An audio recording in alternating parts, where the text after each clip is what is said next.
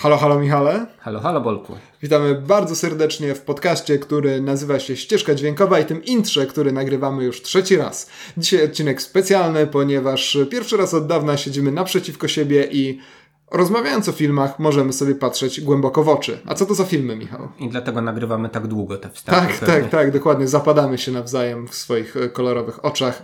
E, no i dlatego rzeczywiście już trzecia próba. Co to za filmy? W dziale Terra Premiera podły, okrutny, zły film o Tedzie Bandim. O tej postaci trochę więcej sobie powiemy. No a ze spoilerami opowiadamy o Avengers koniec gry. Jak nam się podobało to zwieńczenie Marvel Cinematic Universe? Tak, e, od razu zaspoilujmy dyskretnie, że jednemu z nas bardzo się nie podobało, żeby było ciekawiej. A zaczynamy od zbioru wieści na tematy wszelakie. Głównie narzekamy na Disneya, ale na szczęście nie tylko. Ponieważ Michał ciągle nie dał się namówić na urządzenie sobie studia w szafie, jakość może być trochę gorsza niż zwykle, ale mamy nadzieję, że dynamika rozmowy będzie lepsza. Zapraszamy. Zapraszamy.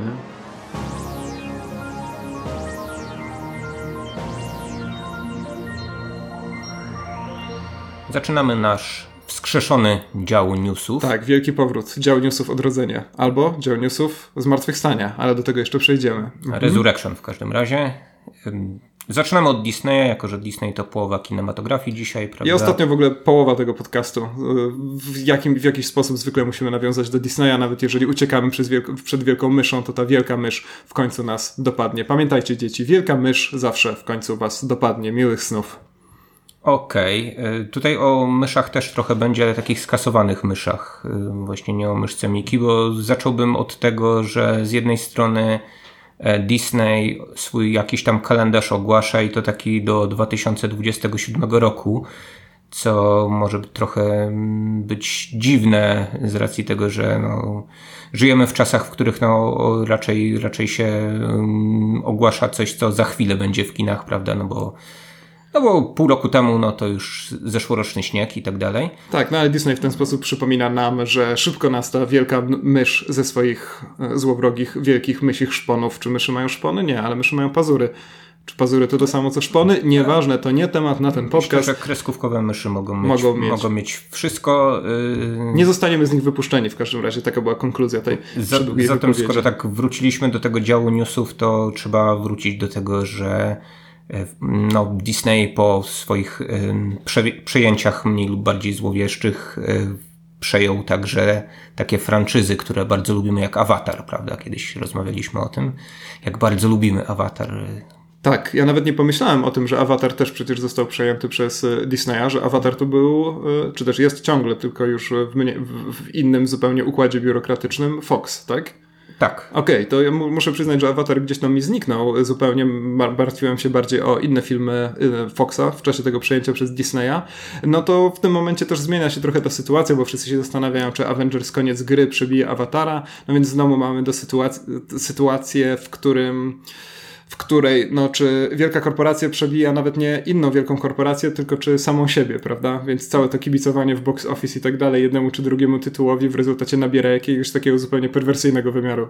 Tak, wydaje się, że Disney bardzo wierzy w tego awatara, że on na szczyt powróci, bo do piątej części mamy te daty premier. Jak do wiemy, piątej? Uf. Tak, no właśnie ten 2027 rok, o którym wcześniej powiedziałem, to jest e, grudzień no, czas, y, czas świątecznego blockbustera i wówczas, od, od ma się, niedawna, tak. wówczas ma się piąta część Awatara ukazać. Dwa lata wcześniej czwórka, dwa lata wcześniej trójka i tak. A, i czyli tak nie zaczęli od piątki, tak? Ja myślałem, że już w tym grudniu. Nie, ja myślę, że James Cameron do, do tego czasu zmieni koncepcję, powie, że y, pracuje cały czas nad y, drugą, trzecią i kolejnymi dziesięcioma częściami tej swojej wspaniałej franczyzy, nad którą pracuje od zawsze. No tak, no jest to wymarzone jeszcze wtedy, kiedy pracował jako e, asystent kierowcy ciężarówki na planie, bo wiadomo, że Cameron jest znany z tego, że przebył absolutnie całą drogę w przemyśle filmowym, to wtedy już marzył o tym e, miksie Pocahontas ze Smurfami. Także kibicujemy Ci James i bardzo się cieszymy, że e, to może Ci się udać, rzeczywiście. No, w każdym razie zmierzałem do tego, że tutaj bezboleśnie księgowi włodarze Disneya mogą ogłosić tego typu wiadomość, że się pojawią te awatary, bo jak wiemy pewnie się nie nie pojawią. No, będzie tak jak z książkami George'a Martina, prawda, które się piszą cały czas. Tak samo się kręci cały czas te, e, te, te, te, te, te awatary mm, Jamesa e, Camerona, no ale tym samym właśnie Disney może jakoś tam usprawiedliwiać e, to, że co prawda wchłonął inne wielkie studio, no ale przecież no, tam te projekty są cały czas rozwijane, planowane i tak dalej. No ale na kontrze do tego mamy informacje o skasowanych, prawda, projektach. Tak, tak, wypłynęły niedawno, to znaczy wypłynęły, to oczywiście byłaby przesada, no to są oficjalne informacje, wypłynęły dane o tym, jakie filmy zostały skasowane przez Foxa, nawet jeżeli były już na dość mocnym etapie preprodukcji. I nie będziemy się tutaj bawić w wymienianie tytułów, bo to już dużo osób zrobiło przed nami, to innymi adaptacja Mysiej Straży, produkcja z Tomem Hanksem, no nigdy, nigdy za dużo produkcji z Tomem Hanksem, ale bardziej przerażające jest chyba to, co stoi za tym, e, dlaczego te produkcje zostały anulowane, mianowicie możemy sobie poczytać przeczytać rozmowę z niejakim Alanem Hornem, chyba tak, tak ten pan się nazywa, to jest e, szef, no mówiąc umownie, działu filmu w Disneyu, podpisany jest jako Disney Film Chief, który opowiada nam, że no, jest szereg ograniczeń, czy też szereg takich elementów, których publiczność spodziewa się po filmach Disneya, y, a przede wszystkim są rzeczy, których ta publiczność się nie spodziewa, więc to akurat już nie w związku bezpośrednio z tymi filmami, o których przed chwilą wspomnieliśmy, ale możemy czytać, że pojawiają się problemy na przykład z paleniem na ekranie. Być może teraz w żadnym filmie już nie zobaczymy, jak bohaterowie palą papierosy, ponieważ w filmach Disneya, a wszystkie filmy teraz będą filmami Disneya, palić papierosów y, nie należy. Więc pojawia się szereg takich dziwnych ograniczeń. No i pojawiają się też już takie wnioski ekspertów, to już chyba z samego Alana Horna nie wychodzi, wnioski ekspertów, którzy analizują właśnie te produkcje, które zostały anulowane, że no szykuje się tak naprawdę era, kiedy będziemy oglądać tylko filmy PG-13 albo filmy o ratingu R, czyli skrajne, dwa, dwa skrajne typy produkcji, jeżeli chodzi o y, widzów dopuszczonych do kin, no i nie będziemy mieli w ogóle nic, nic w środku, Michał, ale to ty się cieszysz, bo ty nie lubisz y, kompromisów. Ty zawsze lubisz maksymalnie w jedną albo w drugą stronę. Tak, oczywiście, radykalizm to moje drugie imię.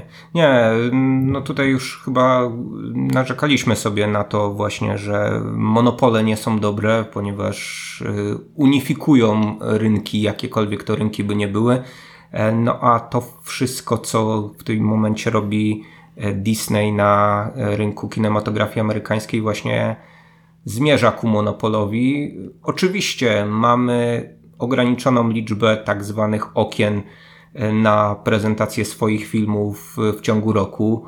Nie da się tego jakoś specjalnie e, rozciągnąć. E, no i oczywiście Disney wypracował sobie pewien model działania, pewną swoją markę, kojarzy się z kinem familijnym, ale wciąż miałem nadzieję, że po przejęciu Foxa oni zrobią z niego coś w rodzaju takiej spółki córki, w której można będzie właśnie chociażby te erki, o których mówisz, e, dystrybuować, czy też projekty jakieś takie bardziej odważne, bądź też być może e, no, na bazie prężnie wcześniej działającej e, spółki Fox Searchlight, która produkowała różnego rodzaju produkcje kina niezależnego, no, Disney będzie będzie produkował właśnie też takie filmy, które będą bardziej nastawione na prestiż, na nagrody, na, na życie festiwalowe. No a na razie słyszymy tylko o rozwijaniu franczyz i słyszymy tylko o dyskontowaniu tych wszystkich przejęć no, pod kątem e, blockbusterów. A projekty, które są trochę osobne, są albo kasowane, no albo w jakiś sposób zagrożone chociażby pod pewnymi względami, tak, tylko jak tak, tak. West Side Story Stevena Spielberga, bo ten kontekst palenia to właśnie stamtąd. Tak, swoją drogą dowiedziałem się z tego newsa o Disneyu, że Steven Spielberg robi West Side Story. Nie miałem o tym pojęcia, e, także czekam z niecierpliwością, co z no, tego. To West Side Story e, Spielberga to już tak wypłynęło lat temu kilka. On jednocześnie zaczął pracować nad y, kilkoma filmami w tym właśnie e, Ready Player One i West Side Story i to, ja, to... I to były jakoś tak, to było jakoś tak, że trzy projekty, jedną ręką to trzy, trzy projekty równolegle zostały roz, e, rozwijane, natomiast ten jest chyba ostatnim e, z tych trzech właśnie, które, które wówczas Spielberg mm, no, zaczął rozwijać. Tak? No to jest taki, taki reżyser, który ma taką pozycję, że on już może tak. tylko wchodzić na plan, prawda, i zaczynać zdjęcia następnego filmu, a przygotują mu w preprodukcji pewnie te filmy inni zaufani tak, współpracownicy. Zresztą to ja na przykładzie takiego materiału, który jak kiedyś znajdę, to może udostępnię gdzieś w jakichś notatkach do podcastu albo na naszym fanpage'u.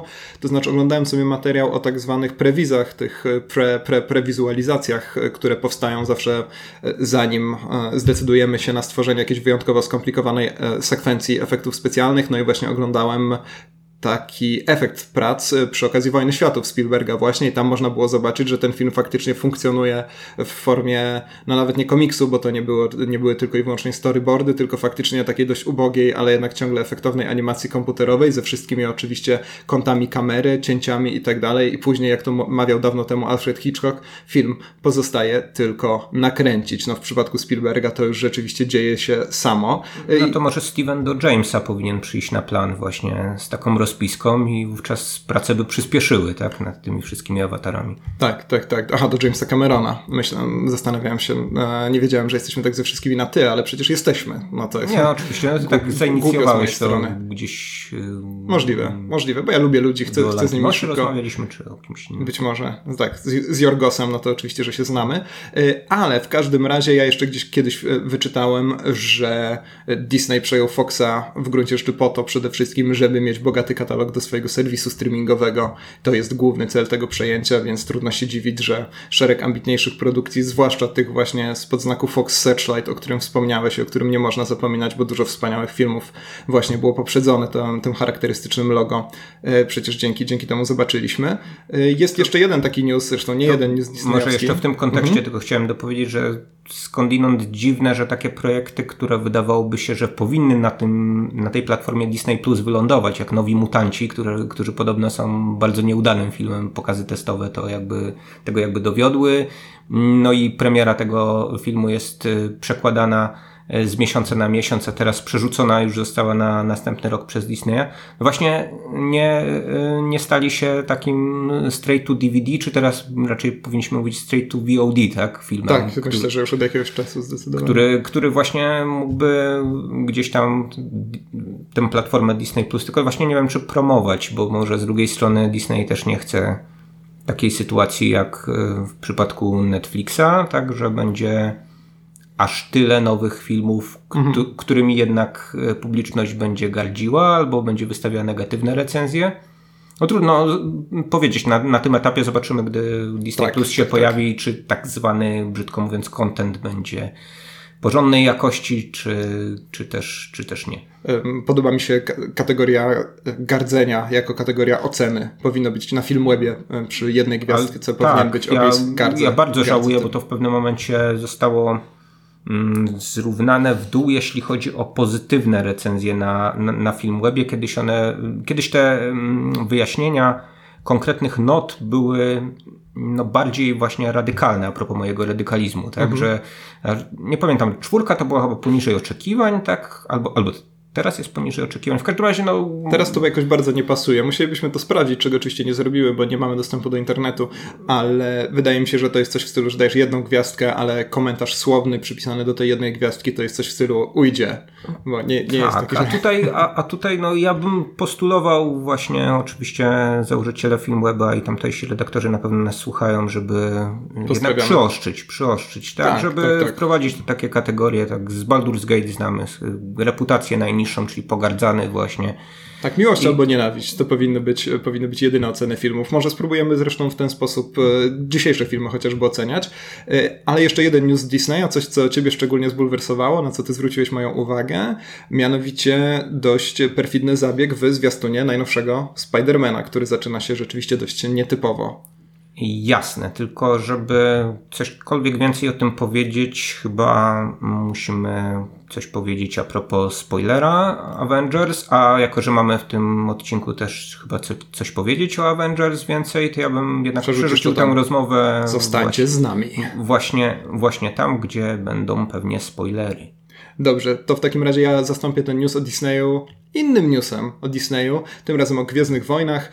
To trochę krążyło po Facebooku, ale wydaje mi się, że nie, do, nie doczekało się takiego zasięgu, jak, jakiego powinno. To znaczy poważany skąd inon portal IndieWire, z którego no, my korzystamy regularnie, zresztą część naszych newsów niemal zawsze, niemal co odcinek, czy też co ostatnie dwa odcinki plus kilka odcinków pięć lat temu pochodzi właśnie stamtąd. Otóż na tym serwisie pojawił się y, artykuł śledczy, chciałoby się powiedzieć, a propos międzynarodowego tytułu filmu Rise of Skywalker. Mm, konkretnie chodzi tutaj o tytuł polski, więc nie taki międzynarodowy, narodowy. Niektórzy by chcieli powiedzieć, że bardzo narodowy tytuł. E, mianowicie z mm, tego polskiego tytułu, przy, przypomnijmy, że brzmi on Skywalker Odrodzenie. Autor tego artykułu e, wyciąga różne wnioski. Nie są to wnioski szczególnie oryginalne, ponieważ e, mówi o tym, że być może dotyczy to najprościej rzecz ujmując tego, że któryś ze Skywalkerów się odrodził. Jeżeli tu uwaga, jeżeli postanowiliście nie oglądać zwiastuna, to skoro słyszymy złowrogi śmiech imperatora Palpatina w ostatnich e, ujęciach tego zwiastuna, to czemu na przykład jeszcze jakiś, e, czy też jeszcze po prostu ktoś nie miałby zmartwychwstać w tym filmie? Cały problem e, polega na tym, że redaktor IndieWire, a właściwie redaktorka, nie jaka pani Jude Dry, bo tak naprawdę mamy dostęp do internetu i właśnie to sprawdziłem, na podstawie jakiegoś mocno amatorskiego tłumaczenia z forum mówi, że ten tytuł brzmi Skywalker Resurrection, czyli oczywiście zmartwychwstanie i dzięki temu e, pani redaktor nie może sobie darować odniesienia do tego, że Poland to jest predominantly Catholic country i stąd właśnie na pewno polski dystrybutor zdecydował się na taki tytuł. W każdym razie ja e, mówię trochę przydługo o tym nieistotnym newsie, żeby wyrazić swój zawód tym, że tak poważne medium jak IndieWire poświęciło cały artykuł e, źle przetłumaczonemu tytułowi z, jakiemuś, z jakiegoś forum i to jest przykry dowód na to, że no niestety nawet najważniejsze media, a może nawet nie najważniejsze, jeżeli chodzi o zasięg, ale na pewno najważniejsze, jeżeli chodzi o reputację, gonią za newsami tylko po to, żeby no, wyrobić content właśnie, tak jak powiedziałeś, e, nawet tworząc takie mocno wątpliwe e, tak, artykuły. ale na IndieWire pod tym względem trochę się zepsuło, tak jakieś dwa lata temu mniej więcej zauważyłem, że hmm. coraz więcej pojawia się e, tego typu newsów, które są może nie fake newsami, ale nie wiem. Tak, ale newsami absolutnie tak, niepotrzebnymi. Którym wystawił notę jeden pogardzany. Jeden pogardzany, nienawiść. Tak, tak tylko e, dopowiadając e, a propos tego Resurrection, to przypomniało mi się, że mm, czwarta część e, franczyzy Obcych nazywała się Alien Resurrection w oryginale, no ale jednak... Jak było u nas? U nas było Przebudzenie. Przebudzenie, a nie, prawda? A, nie Rezurekcja, ażeby, ażeby się prosiło, prawda? Tak, tak, tak, zdecydowanie. No ale jako predominantly Catholic country e, mógłby mieć e, dystrybutor z tym z tutaj. Z drugiej strony ma, mamy już ciekawe precedensy a propos tego Rise of the coś tam, bo. No tak, bo przecież było... Batman był tłumaczony, tak, prawda? Tak. No i tutaj... W najgorszy możliwy sposób chyba. Tak, tylko że tam było Dark Knight Rises. Rises, tak. No, tak jako tak, Mroczny. Rycerz powstaje, no tutaj mógłby być Niebiański Piechur powstaje na przykład. Tak, no to już w internecie sporo mamy tych, e, tych parodii. Natomiast mieliśmy Genezę Planety Małp jako tłumaczenie tłumaczenie tak, Rise tak. of the Planet of the Apes. A jednocześnie Terminator Genesis nie został u nas przetłumaczony na Terminator Genyza, czego e, niezmiernie do dzisiaj, e, do dzisiaj Znalazłem coś, co by się wpasowało jeszcze lepiej, mianowicie taki angielski film gangsterski, nie wiem czy znasz, bo mm, kilka części powstało, ale to dosyć słabo znane na polskim rynku Rise of the Foot Soldier, tak, tak się tak, tak, tak. nazywał mhm. ten film oryginalnie. Został przetłumaczony jako zawód gangster, więc może zawód Skywalker zawód Skywalker to był, no. o i to też pasowałoby do tych wszystkich teorii, co się kryje za tym tytułem. Y, od dzisiaj oficjalnie optuję za tym, żeby Gwiezdne Wojny część dziewiąta nosiła tytuł zawód Skywalker. Y, być może depresja Skywalkera też byłaby tu jakoś tam opcją to, i tak dalej. To, to, by pasowało do Ostatniego Jedi swoją drogą, tak. tak. Ostatni Jedi to był ten film, którego polski tytuł nikomu niczego absolutnie nie podpowiedział, bo oczywiście główna zagwozdka polegała na tym, czy to jest jeden Jedi, czy to jest więcej Jedi. Czekaliśmy na polski tytuł, no i mm, ciągle niestety nie wiadomo. No, no to są uroki. zawiódł, czyli, czyli zgadzało się. Wszystko. Tak, tak, tak, wszystko. Depresja Skywalkera to powinien być tytuł ostatniego Jedi, rzeczywiście. E, dobra, to e, czy tym newsem kończymy, czy jeszcze, jeszcze chciałbyś się podzielić e, jakimiś informacjami? Nie, nie wiem, czy o naszym ulubieńcu A, Davidzie Goyerze chcemy coś jeszcze... Tym bo... wreszcie nie Disney, więc przynajmniej wypada o tym powiedzieć, rzeczywiście. No, to co, co, co, co z tym Gojerem chcesz powiedzieć naszym słuchaczom? Bo że ja już wiem. On nie tylko komiksy partaczy, to znaczy teraz zabrał się za no, prawdopodobnie partaczenie nie możemy wyrokować, Możemy. bo jeszcze nie widzieliśmy to tego filmu. To no, będzie bo... koszmar zupełnie w tym przypadku. Ale nie z ulicy. Wiązów, tylko Prawie. gdzieś, gdzieś tak obok, obok trochę właśnie. E, Był taki film Hellraiser. Debiut Tak, reżyserski. Clive'a Barkera, poczytnego pisarza horrorów. Tak, na podstawie jego własnych tekstów, nie, wiem, tylko scenariusza, czy, ale czy, też... Czy, czy masz jakąś pyszną anegdotkę z dzieciństwa, jak bardzo przeraził cię ten film? No, Bardzo Czy- się bałem po prostu, no i tyle. To jest chyba moja podstawowa anegdotka. No ja jak wielu ludzi w naszym wieku e, oglądałem za dzieciaka pierwszą część Hellraisera. Pewnie widziałem którąś z tych ośmiu kolejnych czy dziewięciu kolejnych, ale w tym momencie tego nie pamiętam.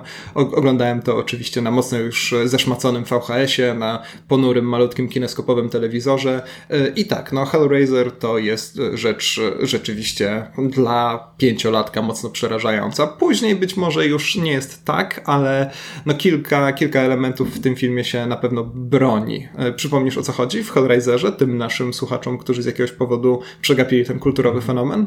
E, Mamy tam bohatera, który nie pamiętam akurat jak miał na imię i nazwisko, który za pomocą e, dość tajemniczej kostki, no nie jest to kostka Rubika, ale innego zagadka. pana Lamarsza, tak się chyba nazywa. Nie, to się nazywało Lament Configuration po angielsku.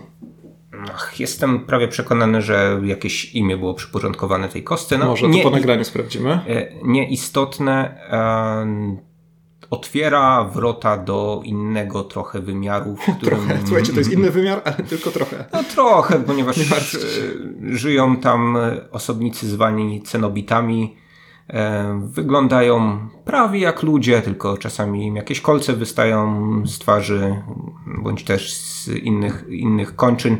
Na konwencie miłośników BDSM odnaleźliby się dobrze, zresztą pewne stroje tego typu chyba były potem inspirowane cenobitami. Tak, i na odwrót. To Barker się chyba oficjalnie przyznawał do tego, że cenobici Nawet- wyglądali tak. Nawet jeśli nie, nie widzieliście nigdy e, Hellraisera, to pewnie em, gdzieś tam e, widzieliście chociażby jedno zdjęcie z Pinheadem, który jest takim no, najbardziej wyrazistym e, przedstawicielem tychże e, cenobitów. No i egzystując e, w takim, no, można powiedzieć, pewnego rodzaju pakcie z tymi cen- cenobitami, e, no, ten główny, główny bohater Hellraisera no, musi, musi w jakiś sposób e, odżywiać się innymi ludźmi, żeby, żeby cały czas swoją egzystencję, tak, rzeczy. egzystencję e, podtrzymywać. No więc his, historyjka jak historyjka, nie jest to może nic specjalnego, natomiast e, potencjalnie ta mitologia związana z tymi postaciami cenobitów i tak dalej, to znaczy potencjalnie jest tu jakiś ja, jakaś przestrzeń do tego, żeby, żeby to zagospodarować. Tak, no ona została dość mocno no, zagospodarowana. Zagospodarowali to y, no, trzeciorzędni Tak, reżyserzy filmowcy i trochę... czwartorzędnych horrorów. Tak, i więc- trochę mniej amatorscy komiksiarze.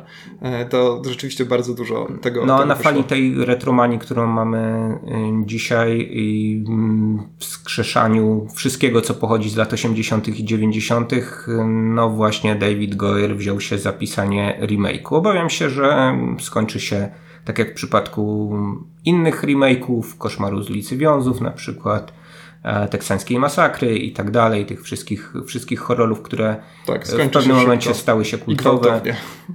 No, w- jakaś wytwórnia wpakuje w to y, może nie największe pieniądze, ale dość spore, no i, no i dostaniemy, dostaniemy coś, coś słabego.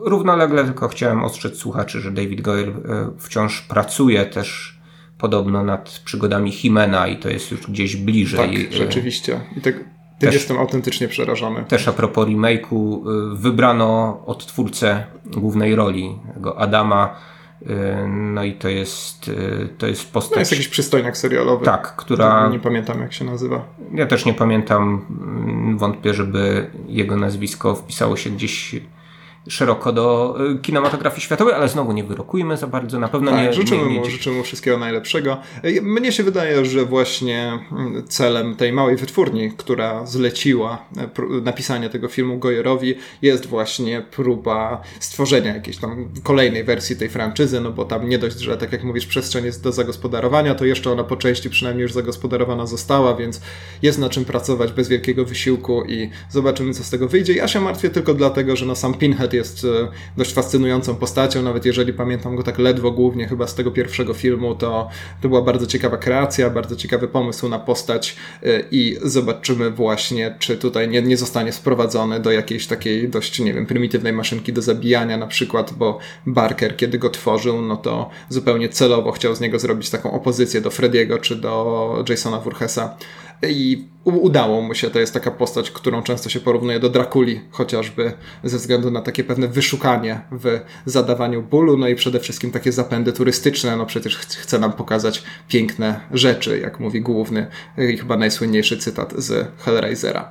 E, dobra, no to czy, czy to koniec e, naszego kącika z wieściami, o których wszyscy już wiedzą, ale teraz mogą usłyszeć, jak my je powtarzamy? Chyba tak, chyba na dziś wystarczy. Obejrzeliśmy film pod tytułem Podły, okrutny, zły. Brawo, udało się. Trenowaliśmy przed chwilą wymówienie tego tytułu. Angielskiej wersji nie będziemy nawet próbować, ale udało się po polsku, to już coś. Tak, obejrzeliśmy. I co, Michał? Co to za film? Film o Tedzie Bandym. E, nazwisko Bandy może się kojarzyć e, polskim widzom, czy też telewidzom z taką rodzinką ze świata według Bandich. Tak, tak, tak. Wydaje mi się, że to nawet dla większości będzie główne skojarzenie, bo jednak świat według Bandich był niesamowicie popularny w Polsce. Myślę, że nie było osoby, która by tego nie oglądała. Zresztą, gdyby nie sukces świata według Bandich, to nie byłoby sukcesu świata według Kiepskich, który dopiero niedawno nadał swój ostatni odcinek Rest in Peace, pamiętamy, y, ale no chyba jednak ten Ted Bundy, bo tutaj się śmiejemy, a jednak tematy no poważne. No tak, bo to nie będzie o Alu Bundy, chciałem tylko nawiązać do tego, że najpierw poznałem rodzinkę Bundy, zanim poznałem Teda Bundy'ego, o którym usłyszałem dużo później, gdy właśnie ten świat według Bundy już e, jakoś tam sobie znałem. Ted Bundy to był seryjny morderca, który e, swoją działalność, jeżeli możemy tak powiedzieć o tym, czym się, czym się zajmował. Prowadził w latach 70., no a w latach 80. odbył się jego proces, który był o tyle głośny, że to był pierwszy proces e, sądowy, na którym no, pojawiły się kamery telewizyjne i publiczność w Stanach Zjednoczonych, też w kilku innych krajach mogła śledzić to na bieżąco. My nie mogliśmy, bo byliśmy za żelazną kurtyną wówczas jeszcze ja byłem w ogóle za żelazną kurtyną przedszkola do tego, więc no... Słynna takich, żelazna tak, kurtyna. Tak, tak takich, powinien nazwać przedszkole za żelazną O kurtyną. takich rzeczach to jakoś, e, jakoś jeszcze nie słyszałem, że w ogóle są jacyś seryjni mordercy, to chyba do mojego przedszkola nie docierało. Tak, o, no to dobrze, no, to natomiast, przedszkole w takim razie, że nie Natomiast dotarł, dotarł Ted Bundy teraz e, w interpretacji Zaka Efrona, tak, ciekawe. najpiękniejszego być może mężczyzny we współczesnym Hollywoodzie. No tak, ale wydawałoby się tak średnio predestynowanego do A, według mnie wręcz odtwarzania mordercy, chociaż na kontrze czasami do swojego emplua wcześniejszego Przypomnijmy, że Zac Efron to taki aktor znany z High School Musical i tym podobnych. Ale już od dawna jednak z innych trochę projektów i nawet jeżeli trudno je nazwać ambitnymi, to ja bym się nie zgodził ze stwierdzeniem, że to jest taka e, rola zupełnie przeciwko właśnie jego emploi. E, to jest jednak człowiek, pewnie będziemy sobie o tym później rozmawiać, ale człowiek, który całą swoją karierę zbudował na tym, jak jest piękny i przede wszystkim jak jest sympatyczny. E, no i Ted Bundy jest tak naprawdę bardzo podobną postacią, plus morderstwa. Tak, Ted Bundy był dosyć specyficzną e, postacią jak na seryjnego mordercę. Przy okazji serialu Mindhunter -hmm. rozmawialiśmy trochę o seryjnych mordercach, prawda? Y, nie wiem, czy wówczas to mówiłem, ale z serialu Mindhunter też niejako wynika to, że plotki o ich ponadprzeciętnej inteligencji są cokolwiek przesadzone. To znaczy tak. popkultura w pewnym momencie zadryfowała w takie rejony, w których no, zaczęła nam powtarzać, że żeby być seryjnym mordercą, to trzeba być tak, nie tylko jak sprytnym, ale właśnie wysoce inteligentnym, wręcz E, koneserem, jakim jest Hannibal Lecter, właśnie um, człowiekiem e, obytym, no, który ma tę dziwną skłonność, że tam od czasu do czasu kogoś zabije, no ale poza tym no, świetnie zna się na kuchni i operze, więc oczywiście możemy mu tę działalność wybaczyć. Podczas gdy no, w rzeczywistości no, większość, większość tych seryjnych morderców to jednak ludzie no, niezbyt wysokiego e, lotu intelektualnego, tak, w jakiś sposób ludzie, ludzie zaburzeni. Na tym tle Ted Bundy wyróżniał się, ponieważ on był studentem prawa. Najgorzej. To z własnych doświadczeń, tak? tak? Teraz, teraz chciałeś, ten, chciałeś to powiedzieć. Był, jak wspomniałeś wcześniej, człowiekiem przystojnym, który radził sobie w kontaktach e, z ludźmi różnych sfer. Także tych, tych, tych wyższych on był zafascynowany światem polityki. Wydawało się, że może w taką stronę trochę. Tak, był jego, republikaninem, zresztą oficjalnie zarejestrowanym. Podąży. Tak, w momencie, gdy Richard Nixon starał się o prezydenturę, to mniej więcej wtedy, wtedy Ted Bundy e, działał w sztabie e, republikanów. No a oprócz tego, że właśnie na co dzień był takim grzecznym, ułożonym, przystojnym człowiekiem, e, mordował młode kobiety. I to był taki proceder, który trwał przez lata w Stanach Zjednoczonych, w kilku stanach, dlatego że Bundy się przeprowadzał. Wówczas, gdy no, grunt mu się tam palił pod nogami, to on zmieniał, zmieniał miejsce zamieszkania. No ale wykorzystywał też to, że mm, procedury śledcze, e, technologia e, kryminalistyki była dosyć słabo rozwinięta jeszcze wówczas, e, a także no, komunikacja pomiędzy policjantami różnych szczebli mieszkających w różnych stanach była dość słabo rozwinięta, no i przez to um, szacuje się, że że kilkadziesiąt ofiar ten osobnik tak. miał na swoim koncie. Przyznał się do 30, ale rzeczywiście e, dzisiaj historycy zbrodni zgadzają się, że było ich najprawdopodobniej zdecydowanie więcej. Do końca nie wiadomo, dlatego że mm, nie ujawnił e, tego, gdzie zwłoki większości ofiar zostały przez niego e, porzucone. Niektóre zostały odnalezione, dzikie zwierzęta rozszarpywały te, te, te zwłoki, więc część z nich była e, trudna do identyfikacji. E, w czasie, kiedy oczywiście mm, znajdowano te zwłoki, dzisiaj na podstawie materiału DNA już można pewne rzeczy ustalić.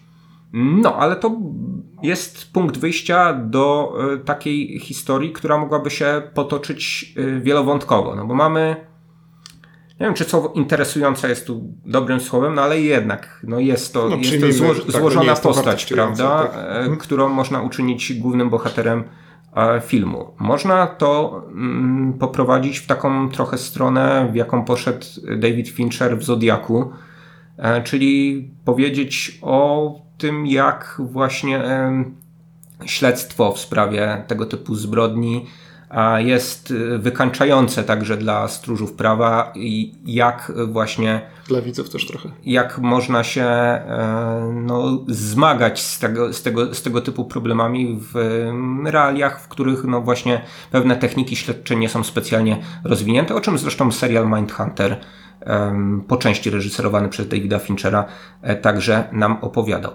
No ale re, re, reżyser tego e, filmu o e, Tedzie Bundy, e, podły, okrutny, zły, poszedł w jeszcze inną stronę, oparł się o książkę jego byłej żony. Teda Bundy'ego byłej żony, tak. nie, e, nie, nie, nie reżysera. Tak, i wydaje się, że no ty tutaj kreślisz tam różne ścieżki, jakimi może iść twórca filmu o seryjnym mordercy. E, mnie się wydaje, że tutaj reżyser Joe Berlinger po prostu postanowił z tej ścieżki zejść i gdzieś tam pobiec w las, e, machając rękami i dużo krzycząc i w rezultacie uderzając w drzewo na końcu, bo moim głównym problemem z tym filmem jest to właśnie, że tutaj żadnej koncepcji nie ma, żadnej perspektywy nie ma. To od razu powiem, nie rozmawialiśmy o tym filmie nigdy przed włączeniem mikrofonu.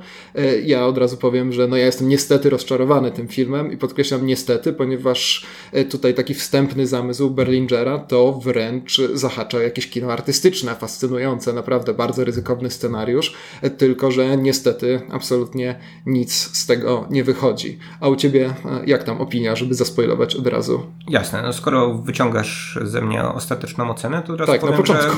że, że jest, jest, jest, jest to nieudany film. No, to cieszę się, cieszę się, że się zgadzamy.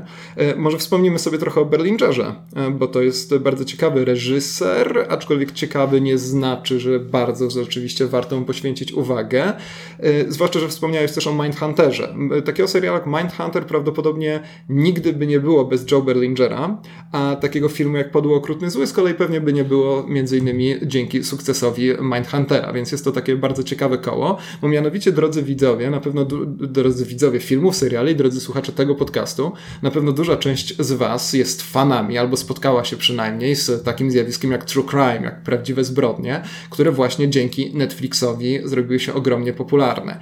Y, twórcą tego nowoczesnego formatu true crime z tym charakterystycznym montażem, narracją, tą taką bardzo sugestywną muzyką, którą oglądamy, której słuchamy y, chociażby w takich serialach Netflixa jak Making a Murderer, jest nie kto inny jak Joe Berlinger. Właśnie. Człowiek, który jest twórcą między innymi takiej słynnej dokumentalnej trylogii Paradise Lost, Raj Utracony, która y, powstawała przez kilkanaście lat tak naprawdę. Ja nigdy nie miałem okazji obejrzeć jej w całości, ta końcówka jest ponoć dość rozczarowująca. No i to jest facet, który rzeczywiście zawsze miał bardzo wyraźną misję. On nakręcił ogromnie dużo tych dokumentów true crime, zawsze mówiąc, że on rzeczywiście chce pokazać pewne problemy w działaniu e, systemu, systemu sprawiedliwości, systemu śledczego i tak dalej, więc miał tutaj wielką e, misję. Ale zrobił też Blair Witch Project 2, więc tak, no to musimy jest, to To jest kasus, kasus reżysera filmów dokumentalnych, który, e, czy seriali dokumentalnych, który nie do końca odnajduje się w kinie fabularnym. Nie jest w stanie nadać odpowiedniej struktury tej opowieści. E, tu w ogóle ciekawy przypadek, ty wywołałeś ten właśnie cykl Paradise Lost poświęcony trójce z Memphis, zresztą pod polskim tytułem chyba trójka z Memphis, tak, powstał. Tak, to jest Memphis 3 po, three po angielsku. Powstał, tak. powstał film dokumentalny dużo lepszy od, od, od tej serii Paradise Lost. E, natomiast w przypadku tej opowieści o Tedzie Bundy równolegle Joe Berlinger zrobił miniserial dokumentalny. Tak, to, to, który miał premierę też w 19 roku, też na Netflixie, czyli to jest chyba Ted Bundy Tapes, tak? Nie wiem, czy on jest na polskim Netflixie, muszę przyznać, że nie sprawdziłem. Podobno jest, tak. Te, no zaraz sprawdzimy tak, tak słyszałem. on się nazywa Conversation with the Killer, The Ted Bundy Tapes. O, prawie trafiłem. No, czyli właśnie taśmy... 50%. Taś, taśmy Bandiego, tak? Rozmowy z mordercą co jest y, dużym nadużyciem. Ja ten miniserial widziałem. Mhm. On niejako streszcza to, co się y, z Tenem Bandim działo i to tak w, taki, no w takiej formie no bardzo prostej, takiej od y, urodził się i... I zaczął zabijać. Tak. Um, musimy się zdecydować na jedną podstawową rzecz, bo ja mówię Berlinger, a ty Berlinger. E, I czy teraz e, będziemy się trzymać tego rozróżnienia? Słyszałem wersję Berlinger w radiowej czwórce. Dobrze, to niech będzie, że radiowa czwórka że... jest naszym, naszym autorytetem. Tutaj zresztą pojawił się podcast Ścieżka Dźwiękowa kiedyś w radiowej czwórce, więc z szacunku dla tego medium będziemy mówić e, Berlinger.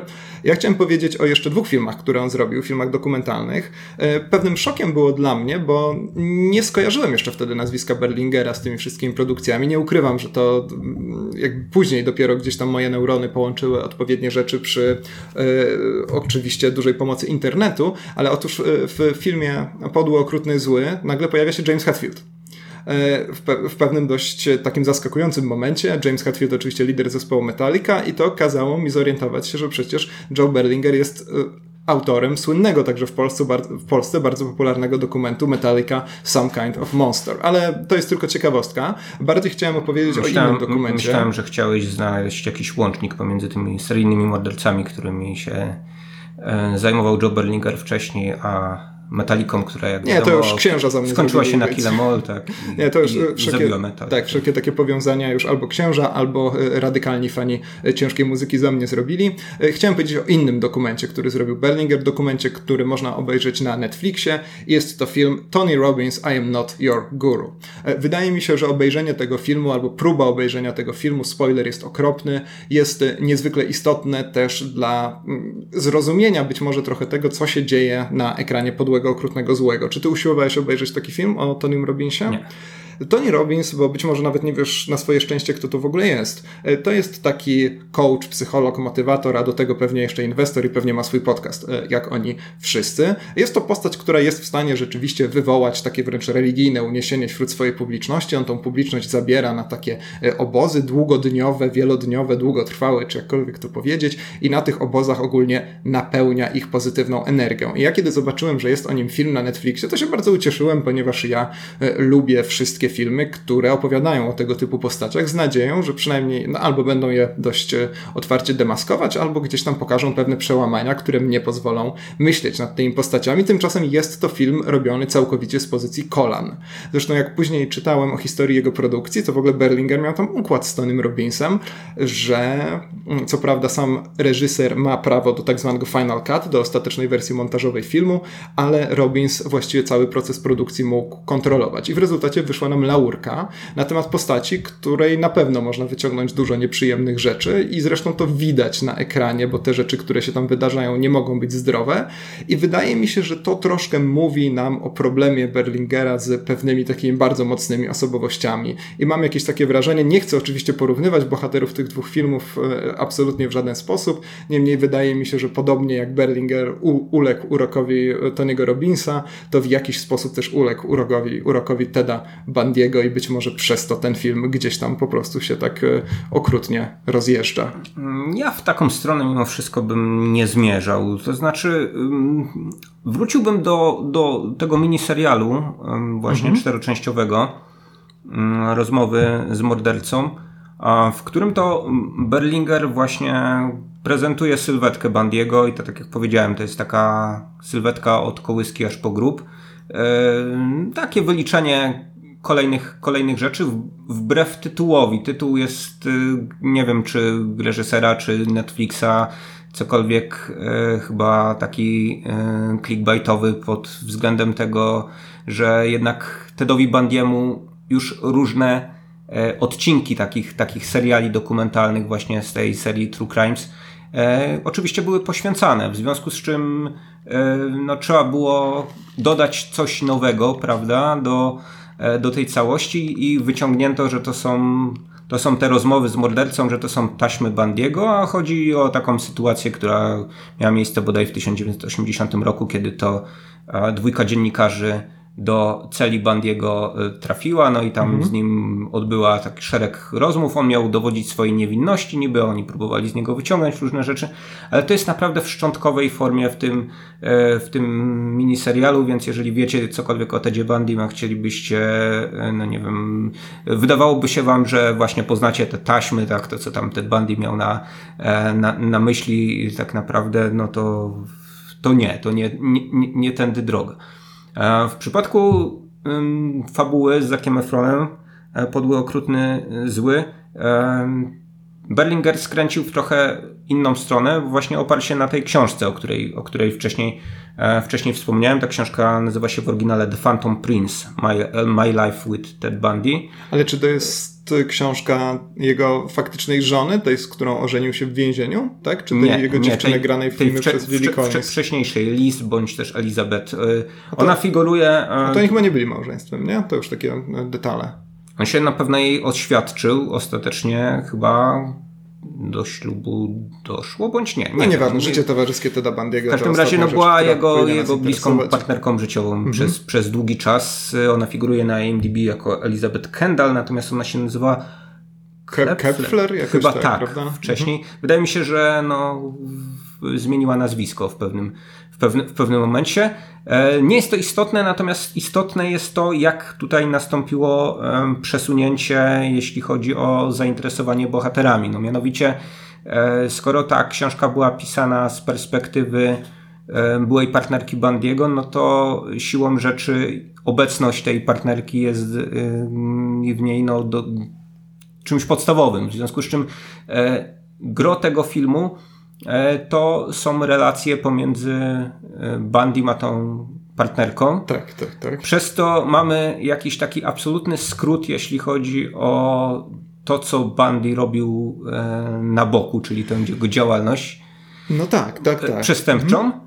E, no a po godzinie tego filmu zaczyna się dramat sądowy niby, bo zaczyna się właśnie ten proces przeze mnie wspomniany z kamerami telewizyjnymi i tak dalej. E, dokładnie spojrzałem na, e, na czasomierz właśnie po po godzinie to się, to się wszystko zaczyna. No to wpada, wpada, wpada John Malkowicz na Rzuca żarty, nie wiadomo jak się do tego Który jest sędzią, tak, tak, gra sędziego. Jest to najdziwniejszy chyba fragment tego filmu, kiedy nagle pojawia się e, sędzia o ambicjach bardzo kulturalnego stand-upera. Tak, wydaje się, że właśnie pierwszy, ra, pier, pierwszy raz jest w telewizji, albo przynajmniej ktoś mu, ktoś, ktoś mu powiedział, jak, jak powinien dobrze wypaść w telewizji, no ale nie w takiej telewizji, tak? Tak, tak, tak.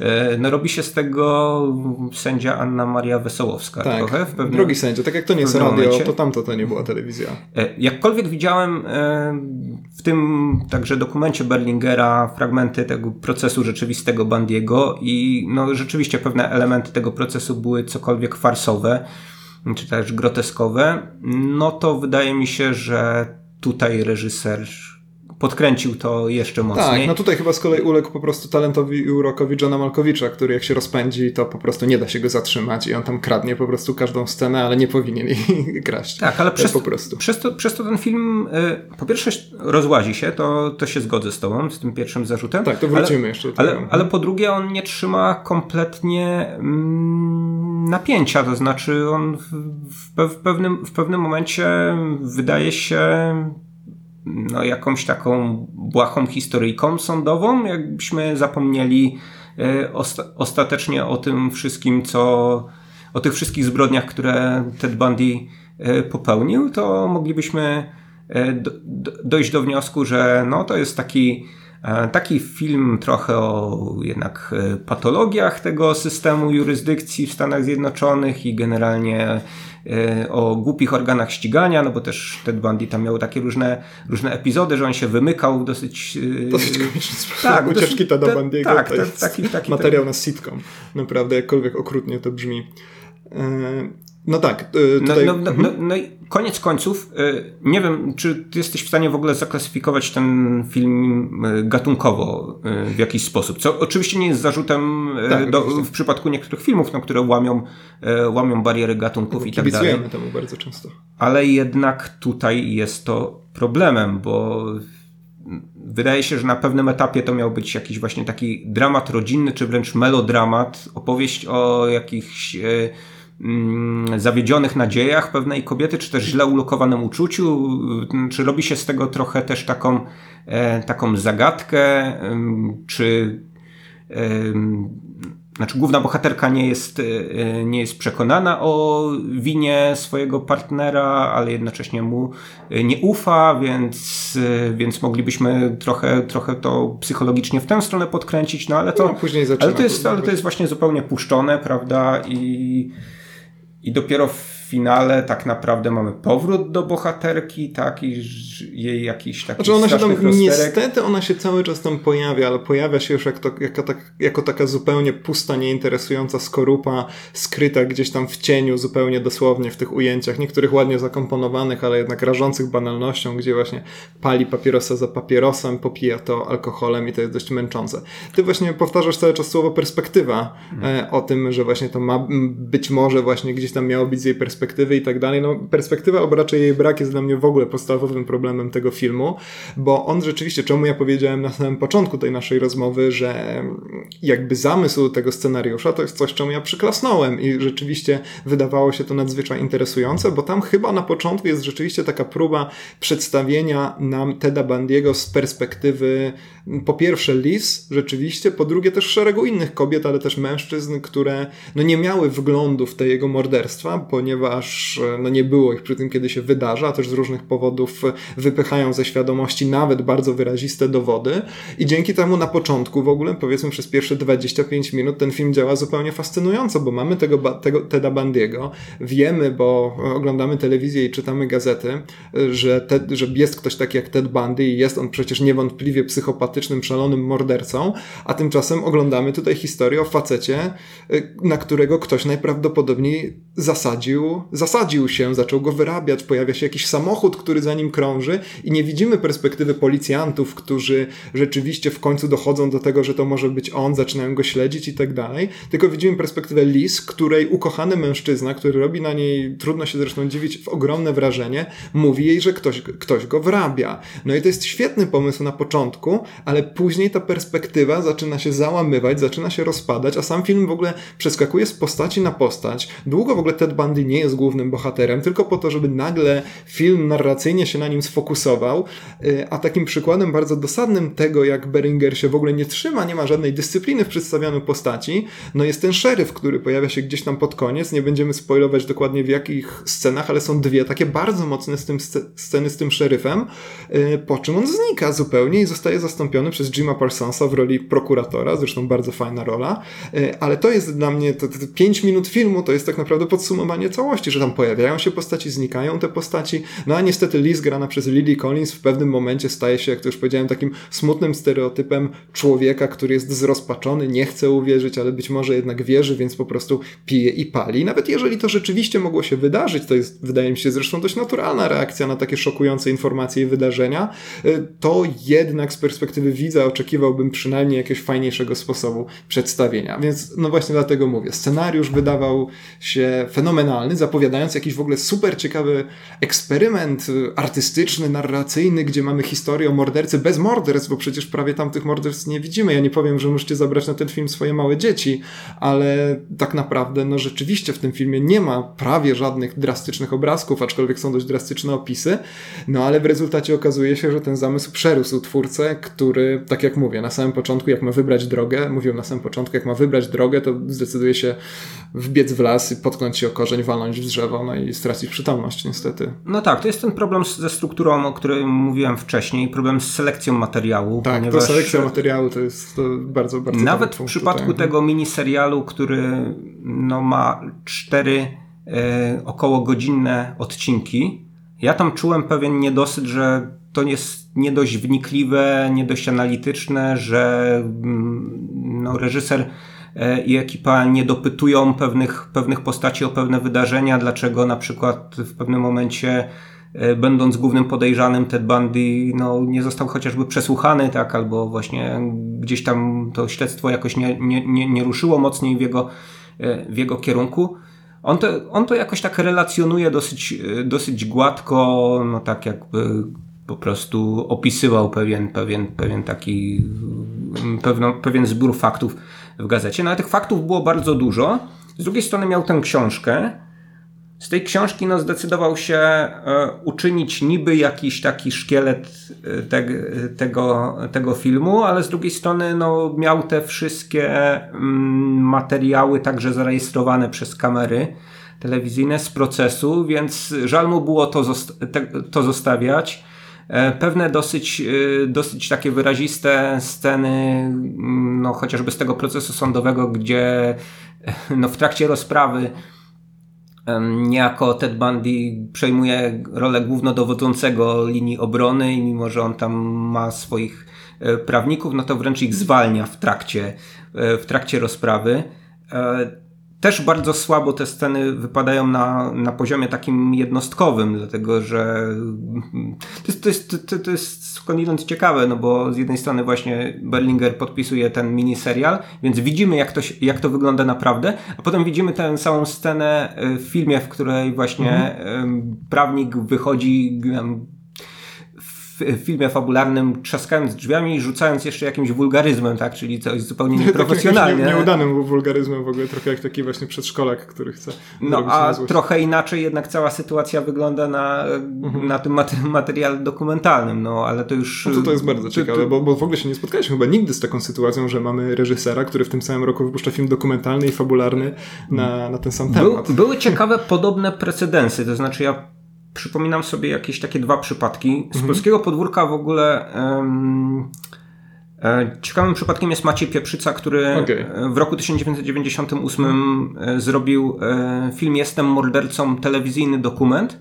Mhm. A potem po kilkunastu latach tak, no zrobił, właśnie, bo to z, zrobił o tym niedawno, fabułę, no. prawda? Tak, tak. No tak, tak, tak. To takie sytuacje rzeczywiście e, miały Przy- miejsce. przy- Przy, przy- Inny, inny, inny ciekawy przypadek to przypadek Andrew Jareckiego, czy też Jareckiego, Mhm. nie wiem jak jego nazwisko należałoby e, przeczytać, który e, zrobił no, inny taki przebój, można powiedzieć, e, True Crimes, e, czyli e, film o Robercie Darście, Przeklęty, e, Życie i śmierć Roberta Darsa, jak to się po, polsku, tak. I- po polsku nazywało, a wcześniej zrobił film fabularny na ten Mhm. temat i jakby drogą do tego serialu dokumentalnego właśnie był ten film fabularny, po którym Darst zwrócił się do niego, że on wyjaśni jak było naprawdę, no i, i dzięki temu no, niejako Jareckiemu się udało zrobić coś lepszego niż jego fabułka z Ryanem Tak, rzeczywiście. Goslingiem. No to są, to są dwa rzeczywiście Ale tu, ale tu, tak, ale tu mamy jeszcze inny właśnie przypadek, kiedy no niejako równolegle powstają Właśnie, bo to, to, to te mieliśmy dwie rzeczy, zaraz, pewnie, prawda? pewnie na zamówienie Netflixa, prawda? Bo- Wydaje mi się, że Netflix kupił prawa do podłego, okrutnego, złego dopiero chyba już po seansach w Sundance.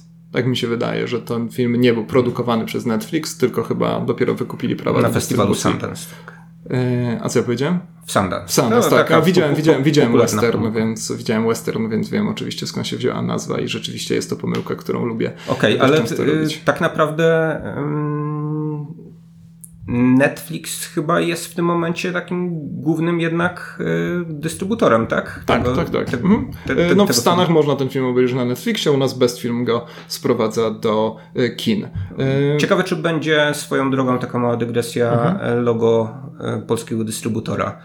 Bo to taki trzeci przypadek chyba filmu dystrybuowanego przez, pokazywanego przez Netflixa, Mhm. ale dystrybuowanego w polskich kinach. Wcześniej był ten film Paula Greengrassa o Mhm, Utoi. Utoi, tak, 20, 22 lipca tak się nazywał no e, jak wspominaliśmy nieraz już o nim. te, ten film. No i Roma, rzecz jasna, Tak, dystrybuowana przez Gutek Film. Mm, I było logo Gutka no właśnie, właśnie nie. Właśnie Nie w, było. w, w obu przypadkach, bo to jest taka jakby nowa też strategia e, Netflixa, to, to że oni, oni niejako no, zezwalają łaskawie, tak, udzielają tej licencji, ale z drugiej strony no, czują się jakby głównymi i jedynymi dystrybutorami tego filmu, mimo, że, cieszcie się, że mimo, że, mimo że formalnie puścić. no, nie mają swoich struktur nawet do tego, żeby Tak, tak, dystrybuować ten To film. jest, to jest e, oczywiście ciekawa sprawa. E, wróćmy na chwilę do tego, czego w ogóle zaczęliśmy i czym ten film jest może nie dosłownie reklamowany, ale o tym się oczywiście mówi, czyli właśnie do Zaka Efrona. E, Sam fakt tego, że Zak Efron został do tego filmu zatrudniony, no już nam sugerowałby właśnie kolejną perspektywę filmowca, to znaczy próbę zajęcia się właśnie tym fenomenem oszukania, no nie tylko kobiet, które go otaczały, nie tylko kobiet, które w końcu zamordował, ale w, w ogóle oszukania publiczności właśnie dzięki temu, że ma się urok osobisty i jest się y, nadzwyczaj przystojnym mężczyzną.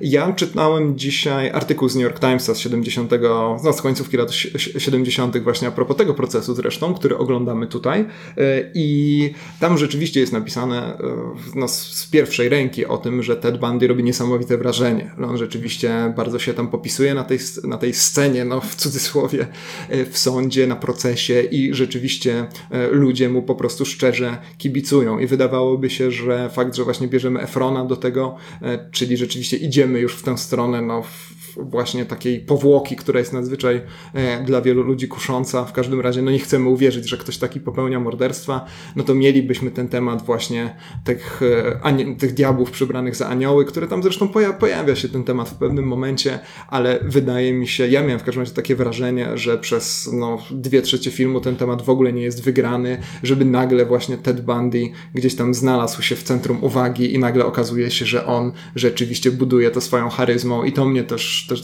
też bardzo, e, bardzo bolało, że taki temat, który sam by się narzucał, właściwie oczywiście nie mam nic przeciwko temu, żeby reżyser rezygnował z tematów, które same się narzucają, ale nie w sytuacji, w której wyraźnie stara się go poruszyć w końcówce filmu, no ale jednak ponosi porażkę, bo chyba po prostu mam wrażenie, jakby nagle na pewnym etapie pisania scenariusza zorientował się, że warto by było ten wątek poruszyć, ale zapomniał przypisać e, pierwsze e, kilkadziesiąt stron, więc to, mnie, to, to mnie bolało. Zgadzam się, że kompletnie tutaj no, nie widać tego takiego diabelskiego uroku Teda Bandiego, tak, ogóle, takiej, ta, ogóle, takiej zupełnie. charyzmy, prawda? Tylko jak pies na niego szczeka, to wtedy rzeczywiście w okropnej zresztą koszmarnej scenie. Wiadomo, nie od dziś, przynajmniej od czasu Terminatora 2, że na z, złych ludzi to Tak, psy psy, szczekają. psy szczekają, więc warto zawsze mieć psa tak, mhm. na podorędziu, czyli poznajemy kogoś takiego, nowego. Takiego malutkiego, żeby po prostu sprawdzić ten, czy, czy takiego psa w szklance, tak, żeby sprawdzić, tak. czy, ale nie trzymajcie psa w szklance. Tu, tutaj nawet sytuacja e, zawiązania tego e, romansu z Liz Teda Bandiego to jest raczej taka, taka sytuacja, że no ona jest zdziwiona, że on w ogóle się chce zadawać samotną matką, tak? tak takie, tak, tak. takie to czasy jeszcze właśnie.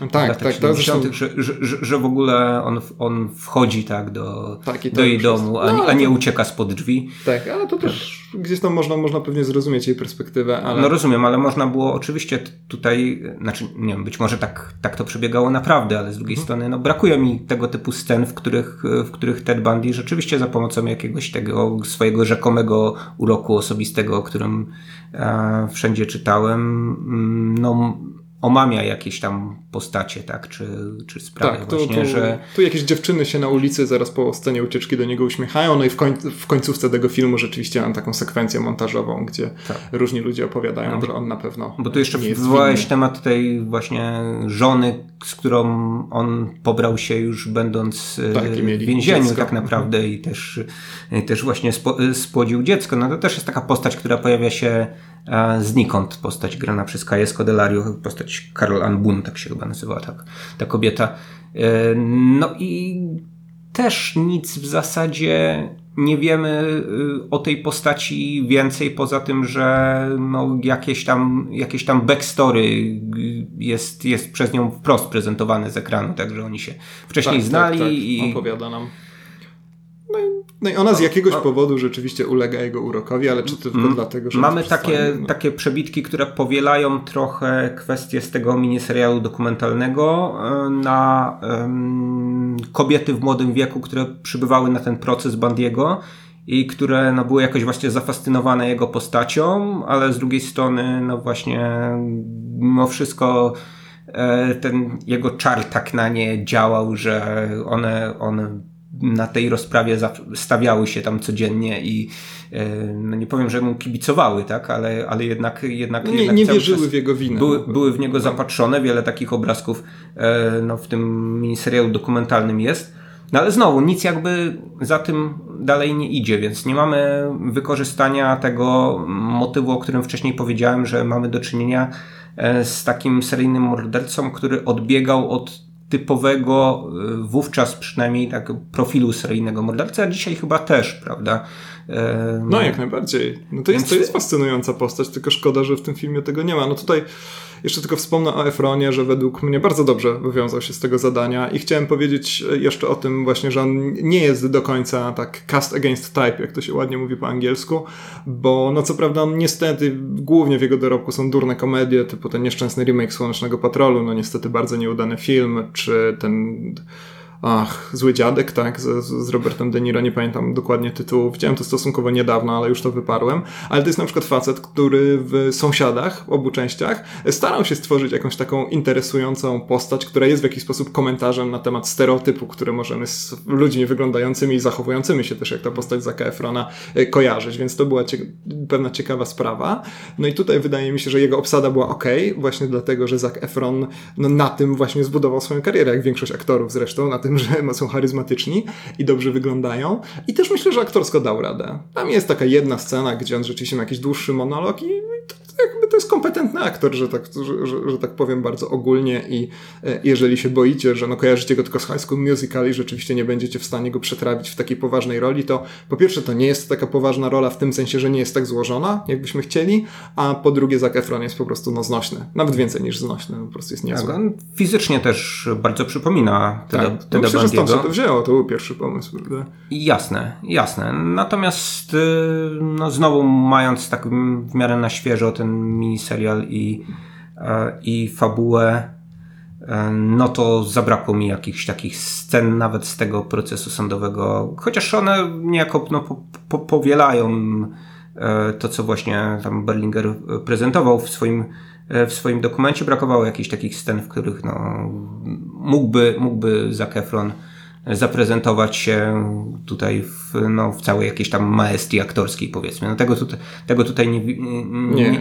nie, nie widziałem. A może to wynikło z tego, że zrobili jakieś zdjęcia próbne Efrona i okazało się, że on nie jest w stanie powiedzieć więcej niż cztery zdania z rzędu i cały scenariusz postanowiono przepisać, ale wątpię. No, oczywiście. Być może. No, w każdym razie kolejny film, w którym wpadamy trochę w kolejny takiego biopiku, mimo że o innej postaci niż zwykle kino amerykańskie zwykło opowiadać, no bo raczej opowiada o sławnych ludziach, którzy do czegoś wielkiego doszli, prawda? No, taką... no tak, albo nawet jeżeli, albo Highwayman jest ciekawym przykładem. Nie wiem, czy widziałeś tę ostatnią produkcję Netflixa, no ale tam oczywiście wszyscy znamy Bonnie i Clyde, e, e, Bonnie Clyde'a, przepraszam. I z kolei ten film opowiada o strażnikach Teksasu, wtedy no nieoficjalnie strażnikach Teksasu, bo w tamtym czasie ta organizacja była rozwiązana jako zbyt radykalna, zresztą słusznie, no bo część z nich dopuszczała się okrutnych rzeczy. E, no i to są właśnie ludzie, którzy dopadli e, Bonnie i Clyde'a, no i Kevin Costner, Woody Harrelson w rolach głównych. E, całkiem niezły film, na Netflixie zresztą dostępny. Okay. Nie będziemy teraz o nim opowiadać, ja go no, myślę, na polecam. do tego ale... filmu polecasz. Tak? tak, tak, tak, po prostu. No, na kontrze tego filmu mógłbym wiele rzeczy polecić, ale to jest właśnie ten ciekawy przypadek, kiedy opowiadamy o tych ludziach, którzy właśnie dopadli znanego mordercę, a sami nie są znani. Chciałem tak na końcu chyba naszych rozważań, bo tak zmierzamy do końca, tak? E, Jednak... Tak, bo musimy jeszcze pogadać o jednym filmie, a zaraz Liga Mistrzów. Aha, no właśnie. E, w związku z czym e, chcia, chcia, chciałem powiedzieć o pewnym takim, no, dla mnie jednak dość wątpliwym moralnie zabiegu wynikającym właśnie z tego, że główną bohaterką jest tutaj Elizabeth. Mhm. Tym, ty, Wydawało mi się, że główną, nie? Ty, mhm. tym, tym, że koniec końców, no właśnie mamy przeżywać jej tragedię, podczas gdy no, tragedie rodziców czy rodzin ofiar są gdzieś zupełnie na całym, na całym marginesie yy, tej całej, no tej całej opowieści. No ja patrząc na zapłakaną Lily Collins nie powiedzieliśmy, że ta aktorka tak chyba odgrywa ja, ja tutaj właśnie... Jeżeli Collins zobaczycie ją zaraz w Tolkienie. Rolę Liz, yy, no okej, okay, to pewnie był dla niej dramat, że żyła z mordercą i tak dalej, i trauma i w ogóle. No ale jest ten film no, pod tym względem no, jakoś, jakoś tak dos- no, dla mnie dosyć niesmacznie przesunięty w stronę tego, że mamy, mhm. mamy współczuć głównie, ja głównie tej postaci, e, podczas gdy no, znowu brzydko powiem, efekty działalności tak Teda Bandiego tak, no, no są, to jest sprowadzone tak jak są daleko mocniejsze, prawda? Słoiki z musztardą ze sklepu trochę, w tym sensie, że on wiadomo, że on coś robi i tak dalej, ale to jest jakby na tyle On, on złamał serce tej kobiecie, co nie? I to nie jest w tym momencie istotne, że pozbawił życia kilkadziesiąt innych młodych kobiet. Tak. tak, no bo właśnie on po prostu robi coś, robi coś złego, wiemy o tym, ale cała groza tego wszystkiego nie wybrzmiewa w mhm. tym filmie. Najwięcej grozy jest w tytule właśnie podły, okrutny, zły. E, angielskiego nie będziemy tłumaczyć. Dobra, e, czy też nie będziemy próbować go tutaj przytoczyć. E, dobra, to skoro zaczęliśmy sobie od takiego filmu opartego na faktach, mniej czy bardziej, to teraz przejdźmy do kompletnej fantastyki. Michał lubi zaczynać te nasze omówienia filmów od stwierdzenia, że obejrzeliśmy film. E, ja, jeżeli będę zaczynał, choć coraz rzadziej mi się to zdarza, te nasze omówienia, to chciałbym zacząć od takiej frazy, która w podstawówce była niezmiernie popularna, czyli wczoraj z klasą byliśmy na filmie. Aczkolwiek byliśmy na tym filmie już bardzo dawno, wy też, więc uprzedzamy, że o filmie Avengers Endgame, Avengers Koniec Gry będziemy opowiadać z okrutnymi, zupełnymi spoilerami. I właśnie a propos spoilerów, Michał chciał podzielić się swoim rozczarowaniem, które zapowiedzieliśmy w dziale newsy.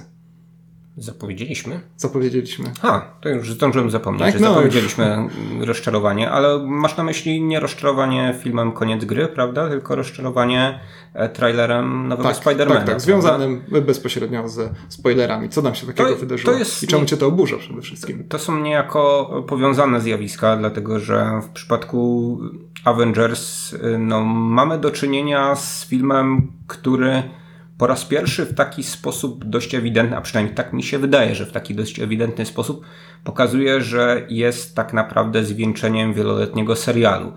I przedstali e, twórcy MCU e, ukrywać ten fakt, e, czy niejako mm, balansować pomiędzy tym, że robią film dla fanów i robią film dla szerokiej widowni. Blockbuster, którym, na, na który powinni się wybrać nie tylko fani, żeby on oczywiście te wszystkie swoje rekordy bił. W przypadku Avengers Endgame no, wydaje mi się, że nieznajomość poprzedniej części Avengers Infinity War no jednak sprawia, że dostajemy no jakiś absurdalny cyrkowy obrazek produkt, prawda? Myślę, że jeszcze mniej niż ćwierć produkt. Nie wiem, ja nie, jedno ósmo produkt. Nie, nie, prowadziłem takiej kwerendy i nie wiem, czy znalazłbym też e, na pewno niełatwo taki, takich ludzi, którzy nie widzieli poprzedniej części, a zobaczyliby tą.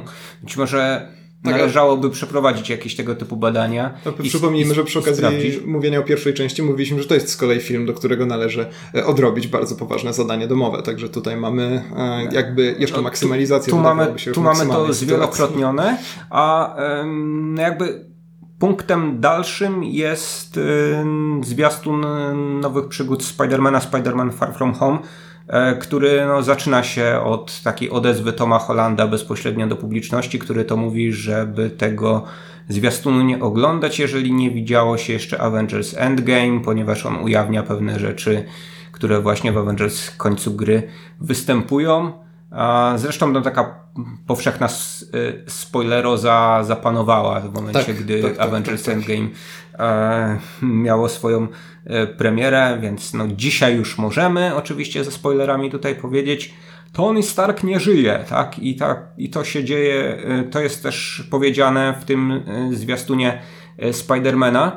Ale problemem to jest dla mnie, dlatego że y, zaczyna się właśnie to selekcjonowanie widowni na tych, którzy są już wtajemniczeni w MCU i Mugoli, tę całą resztę, która już jest y, gorzej traktowana. Nie wiem, czy to dla ciebie jest problem jako taki. Dla mnie będzie to problemem, jeżeli to rzeczywiście będzie leciało w kinie bo w tym momencie co, część ludzi rzeczywiście wstanie i wyjdzie. Na YouTube jeszcze nie mam takiego problemu, po prostu sobie kliknę pauzę, a później krzyżyk w górnej części ekranu, ale jeżeli coś takiego dopadnie mnie w kinie, no ja w tym momencie mam taki problem, e, ponieważ chodzę często do kina z osobą, która e, dopiero niedawno zaczęła oglądać Gry o Tron, a tymczasem HBO uparcie w kinach reklamuje nam najnowszy sezon. E, no i obok mnie nagle pojawia się taki kłębuszek, który zasłonił sobie oczka, zasłonił sobie uszka i usiłuje przetrwać tą minutę. I pyta, gdzie jest Sean tak? Słucham gdzieś, no i tak nagle, e, spoiler alert, e, ale w każdym razie, mm, no tutaj sytuacja jest e, tak zupełnie, zupełnie dziwaczna, pojawia się jakaś taka dość, znaczy, dość ba Bardzo selekcja. wątpię wciąż, że to jest taki zwiastun, który zobaczymy w kinach. Tak, no tak? wtedy będziemy się zastanawiać, bo teraz to jest raczej ciekawostka, prawda, ale rzeczywiście nie zdziwiłbym się jakby był. Znaczy dla mnie to jest w ogóle, to już wszyscy o tym pewnie mówili, nie będziemy się tym zagłębiać, w, te, w to zagłębiać, ale no ta kampania reklamowa filmu z 2019 roku, która zaczęła się praktycznie w 2008 roku i mamy sytuację, w której po topowe miejsce w box office pędzi film, który jest tak naprawdę 21 sequelem. E, więc jest to sytuacja, z którą nasi dziadkowie, pradziadkowie, a prapradziadkowie już na pewno nie, e, nigdy, nigdy się nie spotkali i jestem absolutnie nie zachwycony może, ale na pewno zaintrygowany tym, cóż tam się wydarzyło, że ta y, tkanka społeczna została tak maksymalnie nasiągnięta tymi wszystkimi trykociarzami y, i nawet jak oni wypa wypadają na nas z lodówki, to my stwierdzamy, okej, okay, widocznie ich tam wsadziliśmy, to nie jest nic dziwnego. Y, dlatego też myślę, że jest duża szansa, że Endgame jednak Awatara nie dogoni. My jesteśmy w tym momencie po wynikach drugiego weekendu endgame'owego, no i rzeczywiście zbliża się do Awatara, ale no jednak franczyzy tego typu mają rozpęd, a później ci, którzy mieli iść, to już poszli. No tu mamy tę sytuację, że niektórzy pewnie pójdą po 17 razy, ale jednak to się wyczerpuje. Więc jednak byłbym zdziwiony, gdyby Avatar został przegoniony i byłbym też trochę smutny, bo nawet jeżeli Avatar to jest według mnie gorszy film niż koniec gry, to jednak yy, pamiętając o tym, że to jest po prostu mieszanina Pocahontas i Smurfów, ale nie ma już dzisiaj pod słońcem nic nowego, to jednak wzrusza moje serduszko to, że to jest jednak produkcja oryginalna, nie oparta na żadnej własności intelektualnej, jak to się ładnie mówi, która wcześniej istniała, ani komiks, ani książka, ani nawet park rozrywki. I trochę mnie będzie bolało serducho, jeżeli mm, po prostu taki moloch pożre tego awatara, nawet jeżeli, tak jak rozmawialiśmy sobie na początku podcastu, w tym momencie jest to Disney kontra Disney, więc sytuacja jest, tak jak wspomniałem, cokolwiek perwersyjna. Jasne, szans, szanse na pożarcie są o tyle większe, że mm, z rynku chińskiego przede wszystkim. No tak, to spływa już... więcej milionów, no też ten rynek jest bardziej pojemny, No i zmieniły się regulacje jeszcze oczywiście, choć akurat chyba na niekorzyść filmów amerykańskich od kiedy Ale liczba Avatar kin znacząco wzrosła. Ale właśnie wzrosła liczba mhm. ekranów, tak jest, więc... No zresztą na Box Office Mojo mamy ten dział, mm, jeszcze nie bierze pod uwagę rozwoju przemysłu kinowego y, i samych kin, ale no mamy tą poprawkę in, inflacji, prawda? I chyba przeminęło z wiatrem. Jest e, Wciąż najbardziej jest, kasowym tak. filmem wszechczasów pod, pod, ciągle. Pod tym względem. Natomiast ja chciałem wrócić do mojego zarzutu jednak, dlatego, A, no tak, że... tak był taki był, gdzieś, gdzieś nam się zgubił w tych rozważaniach o, o pieniążkach. Wydaje mi się, że mimo, że mamy do czynienia właśnie z tymi sequelami, mimo, że to jest 22 film e, z MCU, to jednak były to filmy, które można było traktować jako filmy autonomiczne. Nawet jeżeli mieliśmy do czynienia z no, czymś, co było jakimś takim jasnym sequelem, kolejną a, częścią przygód Ironmana, czy kolejną częścią przygód Kapitana Ameryki, to widzom niewtajemniczonym w ten świat, nie czytającym komiksów i tak dalej, na poziomie samego dzieła filmowego dosyć sprawnie, dosyć szybko i czasami, no nawet pomysłowo było prezentowane to, co wydarzyło się wcześniej. Kiedyś wspominałem, wspominałem o tym, jak podoba mi się ten pomysł z Muzeum Kapitana Ameryki, tak? Tak, tak. No, to jest ciągle najlepsze cameo Stana Lee, także. No właśnie kilka, kilka, kilka tego typu um, zabiegów um, zostało, zostało um, zaprezentowanych wyglądało to dosyć zgrabnie. Natomiast ten film dla mnie jest totalnie niezgrabny. Ten film dla mnie jest y, filmem przeznaczonym w zasadzie wyłącznie dla fanów Marvel Cinematic Universe a filmem, którego mm, no, struktura jest mocno pęknięta i potrzaskana z racji e, tego, że twórcy doszli do wniosku, że no, trzeba podsumować coś tak gigantycznego właśnie, jak to całe uniwersum. No a z drugiej strony e, spełnić oczekiwania fanów, których jest bardzo wielu, oczekiwania mhm. czasami dosyć, e, dosyć sprzeczne. No i gdzieś w tym wszystkim e, zagubiło się coś, co było zawsze też siłą Marvel Cinematic Universe, tych wcześniejszych filmów, czyli taki potoczysty storytelling, taki trochę mm, czasami no, wpadający no, w te schematy wypracowane w podręcznikach, w podręcznikach dla scenarzystów amerykańskich.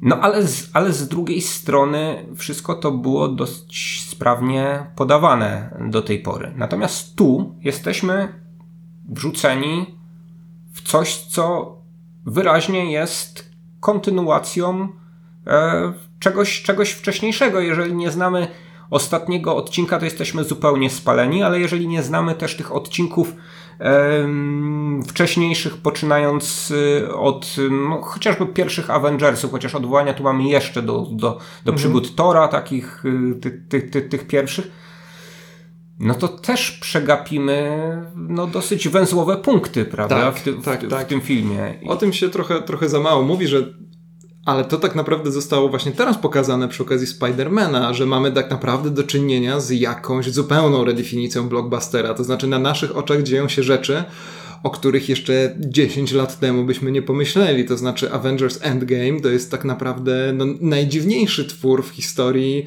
e, opowieści rozrywkowej, ogólnie rzecz biorąc, e, jeżeli weźmiemy właśnie pod uwagę skalę e, i to, jak on w rezultacie wygląda. A to, że teraz będziemy mieli Spidermana, który według wszelkich reguł hollywoodzkiego rynku jeszcze niedawno powinien po prostu przyciągać do kin ludzi, którym się coś tam pamiętają, że był jakiś ten pierwszy Spider-Man, ten, no pierwszy to oczywiście oczywiście umownie ten Spider-Man Homecoming, e, no to on był spoko, obejrzeliśmy go kiedyś w telewizji, to może pójdziemy sobie na dwójkę, no bo przecież to ci ludzie nabijają pieniądze hollywoodzką, hollywoodzkim wytwórniom, ci, którzy trochę przypadkiem pójdą do kina, bo nie mają co zrobić ze swoim życiem, bo chodzenie do kina to jak wiadomo najgorszy wybór, e, a teraz, kiedy zobaczyliśmy zwiastun drugiego Spidermana, to okazuje się, że to ta, nie powiem choroba, bo to jest, to mnie na tyle fascynuje, że nie nazwę tego otwarcie czymś złym jeszcze, ale pewnie, pewnie tak się to skończy, że to się też rozpleniło na te mniejsze filmy. Ja niedawno obejrzałem, mówiłem o tym w podcaście e, Antmana i Ose I no, rzeczywiście obejrzałem ten film akurat bardziej z obowiązku, bo ja nie lubię pierwszej części Antmana, ta druga część podoba mi się bardziej, ale jestem przekonany, że kupa ludzi poszło właśnie dlatego, że gdzieś tam ten pierwszy film o Człowieku Mrówce był spoko. No i tam rzeczywiście ten drugi film również relegował te wszystkie budujące uniwersum elementy do sceny po napisach, takiej, która jeżeli chodzi o ton też zupełnie nie pasowała do tego, co dzieje się w filmie, a tymczasem drugi film ogromnego blockbustera, jakim jest Spider-Man, jest znowu oparta na, właśnie nie znowu, tylko pierwszy raz jest tak rzeczywiście bezpośrednio wpisana w ileś tam innych filmów. No to jest to jest tak, to jest redefinicja. Znaczy tego nie wiemy tak naprawdę, to znaczy nie, nie znaczy wiemy ja jak po, to w strukturze jasne, całej jasne, opowieści jasne. o Spider-Manie będzie wyglądać. No, na razie wiemy tylko, że no, jakby punktem wyjścia tej opowieści będzie wydarzenie no, istotne, jakim jest śmierć Tonego Starka, prawda? Tak, no i w Avengers Endgame. Tak, no tutaj tak. też słyszymy, że Misterio, choć to najprawdopodobniej jest ściema, wziął się też z innej rzeczywistości, ale to jest dość ważna kwestia, ponieważ widz, y, który nie zna wydarzeń Avengersów, musi nagle zaakceptować, że ogląda świat, w którym alternatywne rzeczywistości są na porządku dziennym, a przecież wszystko wygląda tak jak u niego. Ale jasne, to są rzeczywiście spekulacje. Zostawmy to na Spidermana, już i tak za dużo o tym powiedziałem, ale no właśnie, redefinicja rynkowego podejścia do blockbustera hollywoodzkiego to jest dla mnie zupełnie niesamowita sprawa. Tak, bo, się, bo ja, ja wow. tu widzę paradoksalnie wow. problem odwrotny mm, do tego, który gdzieś tam kiedyś poruszaliśmy w przypadku omawiania innych filmów e, z uniwersum Marvela Mianowicie mówiliśmy dosyć często, że mm, no, są problemy z maskowaniem tego, że ci inni superbohaterowie żyją w tym uniwersum i że poznaliśmy ich przy okazji innego filmu, tak, a tak, tu, ma, tak. tu mamy niby ciąg dalszy i jakoś się tam usprawiedliwia, dlaczego y, w tym filmie jest y, tylko Ant-Man, bądź y, tylko Thor, bądź tylko Iron Mana, nie ma tej całej reszty, mhm. prawda, chociaż powinni być no tak, to jest na pstryknięcie palcami. Tak, problem. Przy, przy no, o pstrykaniu palcami to ty nie mów, w tym uniwersum już no nikt nigdy nie dob pstryknie Dobrze, ja, ja, już nigdy nie będę pstrykał w każdym razie. No, ale tutaj mamy coś, y, coś odwrotnego, to znaczy um, wszystko jakby jest w tym filmie um, no, usprawiedliwiane poprzez inne filmy, um, które no, musimy znać, żeby w jakiś sposób wiedzieć skąd tak naprawdę wzięła się ta idea tam kwantowego przemieszczania i tak dalej. To znaczy pewne kwestie ok, są tutaj też zwerbalizowane przez... Tak, przez, ale przez, przez, minimalnie. Tam nie ma w ogóle ekspozycji, nie? Tak, ale na przykład już sama, sama kwestia ym, Thanosa no nie, no jeśli nie znamy wcześniejszego filmu, no nie wiemy. Tak, no ale to jest jeszcze... Kwestia matki Tora tak, kwestia Matki Tora już bardziej, no bo ta kwestia Thanosa no jest taka, że jednak no to jest oficjalnie druga część, prawda? Y, ale rzeczywiście to, jak mocno ten film jest oparty na 20 innych filmach, to jest, no zresztą już to mówiłem kilka razy, teraz to mnie przestaje zachwycać. Słuchaj, a to czy ty uważasz, bo to jest pytanie, które nie widziałem, nie słyszałem, ani nie widziałem, żeby ktokolwiek je sobie zadawał, a ja się nad nim, nad nim zacząłem zastanawiać właściwie zaraz po seansie, to znaczy, czy mm, Endgame to rzeczywiście powinien być Endgame zupełnie dosłownie, czy MCU powinno się skończyć na tym filmie? Znaczy, powiem tak, no na pewno się nie skończy, bo tak, wiadomo, no to już wiemy oczywiście, ale czy powinno? Wiadomo czym jest. E, chyba byłoby dobrze, wydaje Prawda? mi się, gdyby nastąpił uważam. pewnego rodzaju reset taki rzeczywiście.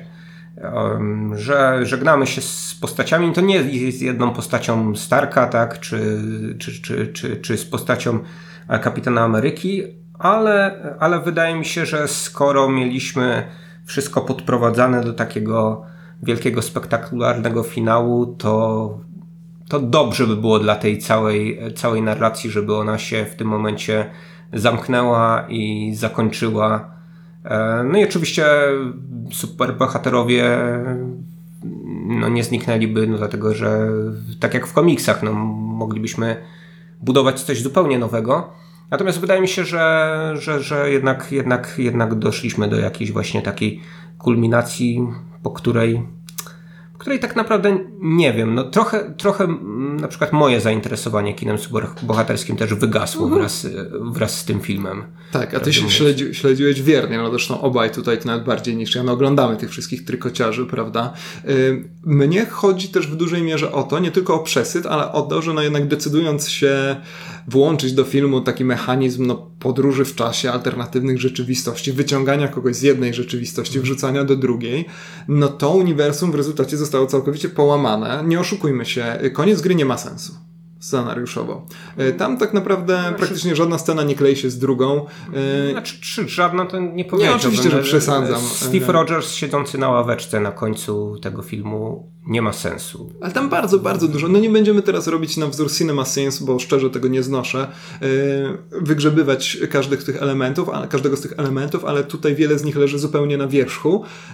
No sam problem Nebuli, która nagle wsadza jakieś swoje tej złej jeszcze, która wsadza swoje mechaniczne palce gdzieś E, ściągając swoich pobratymców, chociaż technicznie nie miała do tego możliwości, czemu tamta dobra nie wsadziła tych paluchów gdzieś tam i tak dalej, można było kombinować, ale ja jestem całkowicie w stanie to wytrzymać w ramach jednego filmu, ale teraz, kiedy wprowadziliśmy oficjalnie wehikuł czasu, oficjalną technologię, nawet jeżeli to do końca nie jest wehikuł czasu, bo to już dużo filmików na YouTubie powstało, które to tłumaczą, że, że to nie działa tak, jakbyśmy chcieli, to znaczy tak, jakby się nam wydawało, że to działa, no to jednak wydaje mi się, że w tym momencie to uniwersum jest tak pęknięte, jak te uniwersa komiksowe, które kiedyś, e, zwłaszcza to marvelowskie, no, śledziłem z wypiekami na twarzy e, i rzeczywiście tam jestem w stanie dużo zaakceptować, ale myślę, że tutaj chciałbym, żeby to był po prostu oficjalnie wielkie boom, być może wielkie boom w cudzysłowie, być może nie, w końcu to e, film głównie o, o wielkich wybuchach i żebyśmy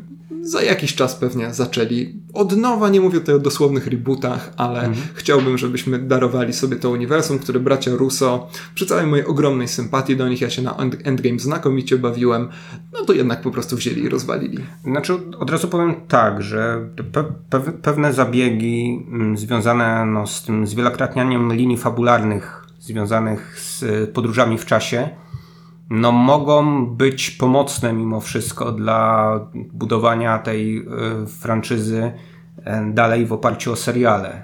Znaczy to, że mamy no tak, oczywiście. Wydaje mi się, Lokiego uciekającego z Tesseractem tak, czy tak się zacznie serial? Bardzo zapewne, możliwe, no, zapewne, oczywiście. dlatego że no, wcześniej mieliśmy Lokiego uśmierconego. Wiadomo, że śmierci Lokiego. Yy, Ale teraz już żadne śmierci. Trzeba wziąć w nawias. Teraz żadne śmierci już nie powinny nas yy, wzruszać. No i tak i nie. To, to znaczy. Yy, no, jest problem to rzeczywiście, jeżeli, jeżeli za, z, zaczniemy na, nagle eksplorować te różne linie fabularne i zaczniemy uzasadniać właśnie to, że mm, ci bohaterowie się nie spotykają ze sobą, bo to jest już zupełnie inna linia fabularna. W ten sposób będzie można rzeczywiście uwiarygodnić wszystko, że tak powiem, każdy głupi scenariopisarski tak. pomysł, prawda? Dlaczego dana postać tak. tutaj nie występuje już. Będzie to problem, który ktoś... mają komiksy superbohaterskie od bardzo, bardzo dawna i mhm. który sprawił, że ja chociażby już e, odpadłem od tego mhm. po prostu.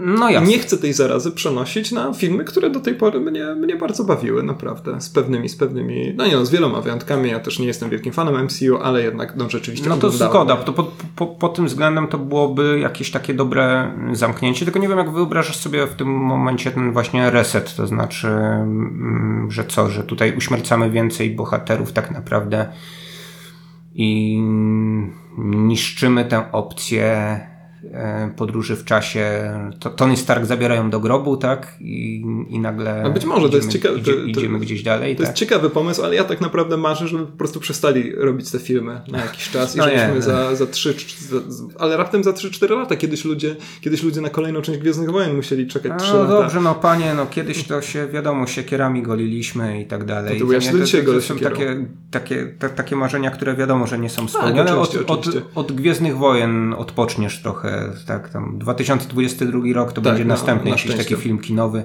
jeżeli nie będziesz oglądał seriali, rzecz jasna, będę, telewizyjnych, będę ale ja wrócę do problemów tego filmu, ponieważ e, z tymi właśnie e, fanserwisami, z tym do kogo ten film jest zrealizowany, wiąże się dla mnie ten podstawowy problem strukturalny tego, tego filmu. To, że jedna trzecia tego filmu to jest w zasadzie taka wprost kontynuacja E, poprzedniego filmu, Infinity War, to, że kolejna jedna trzecia tego filmu, e, czyli ta taka incepcja czasowa, tak, która się tam odbywa, e, to jest znowu hołd dla tego, co zrobiliśmy do tej pory, tak, prawda, przez te 11 lat, kręcąc te wszystkie różne filmy i mamy, mamy te wycieczki w przeszłość do innych filmów. No i to, że ostatnia jedna trzecia tego filmu no to jest powtórka z powrotu króla Petera Jacksona. O, A jednak o którym mniej się męczyłem tutaj, ale też no, starszy no, jestem. Billy Crystal kiedyś na ceremonii Oscarowej powiedział, że tyle nominacji dla powrotu króla co zakończeń, zakończeń tak. prawda? I nie wiem jak będzie w przypadku tutaj nominacji Oscarowych. Natomiast no, tych zakończeń było strasznie dużo i ja bardzo nie lubię, jak we mnie się wmusza właśnie takie oto pożegnania do łzy ostatniej, że to ma, ma być jeszcze bardziej dopchnięte. Y, uważam też, że, y, że ta część tego filmu jest w sensie te, ta końcówka, ta jedna trzecia z pożegnaniem Starka i tak dalej najsłabiej zrealizowana, nawet pod takim względem montażowym. To, że tam różne postacie sobie siedzą na ganku rodzinnie, komputerowo, a potem inna rodzina sobie siedzi. Rodzina Hawkeye'a, rodzina Antmana, rodzina Hawkeye'a, rodzina Antmana i to jest w ogóle jakoś tak źle zrytmizowane, przeplatane ze sobą, że ja nie wiem po co ja dostaję po raz kolejny ten obrazek z rodziną Hawkeye'a inaczej niż yy, z zamierzeniem, żebym się wypłakał jeszcze do końca, tak? Zanim, tak, tak. zanim pójdą, pójdą gdzieś tam dalej. No, więc to, y, to być może tak ostatecznie za, zaważyło na mojej ocenie tego filmu, który no, uważam za bardzo przeciętny, a w skali samego MCU no, za jeden z najsłabszych filmów mimo wszystko, aż tak. Ale przez, przez tą strukturę, Nie. tak? To jest tak, coś, co... Tak, miałem, mhm. Y, miałem bardzo mało satysfakcji z tego, że dostaję właśnie trzymający w napięciu film, a dobrze skonstruowany narracyjnie mm, Doszedłem do wniosku, że no, dostaję taki tort naszpikowany e, tymi świeczkami, które, które już wcześniej gdzieś tam były przygotowane. Mhm. To znaczy kolejną, może inaczej, kolejną warstwę kremu tak, w tym torcie. To będzie lepsza, meta lepsza, le lepsza metafora, ale to wszystko już zostało wcześniej zbudowane i wydaje mi się, że tutaj za, za, mało, za mało tutaj jest czegoś takiego zupełnie nowego, co często było zaletą w przypadku MCU, że mimo, że dostajemy kolejną opowieść superbohaterską, to jednak twórcy potrafili wykorzystać jakiś istniejący gatunek filmowy albo mm, jakąś konkretną konwencję. Wiadomo, że najlepiej to się udało w Zimowym Żołnierzu, gdzie, gdzie właśnie te wszystkie um, filmy z lat 70. zostały uruchomione. E, no ale próbowano w różnych kierunkach, próbowano zrobić e, heist movie w, Antmanie, właśnie próbowano z kinem nowej przygody w pierwszym Kapitanie Ameryce. I to były mniej lub bardziej udane próby, ale, ale czułem. Uwaga, to jest dźwięk telefonu uwaga, Uwaga, to jest telefon ostrzegawczy, że niedługo Liga Mistrzów. Ale jednak tutaj w filmie Avengers Endgame e, nie widzę tego. Nie widzę pomysłu na film jako coś mhm. jednak autonomicznego. Widzę, tak, tak, to absolutnie tego nie ma. Widz, absolutnie się zgadzam. Mnie to widzę konieczność, po prostu widzę konieczność domknięcia poprzedniego filmu mhm. i domknięcia e, tej właśnie e, kilkunastoletniej przygody z MCU. Nie wiem, czy znajdziesz coś na obronę, że nie no, to jest coś, co, coś, coś, co łykasz albo nie, po prostu. No, hmm. Ja będę powtarzał, że no, mamy do czynienia z sequelem, który jest całkowicie uzależniony od iluś tam nastu filmów wcześniej, e, co się no, praktycznie, praktycznie nie wydarza. E, mnie się Endgame podobało, jak to już kilka razy mówiłem, ale najpierw kilka kwestii.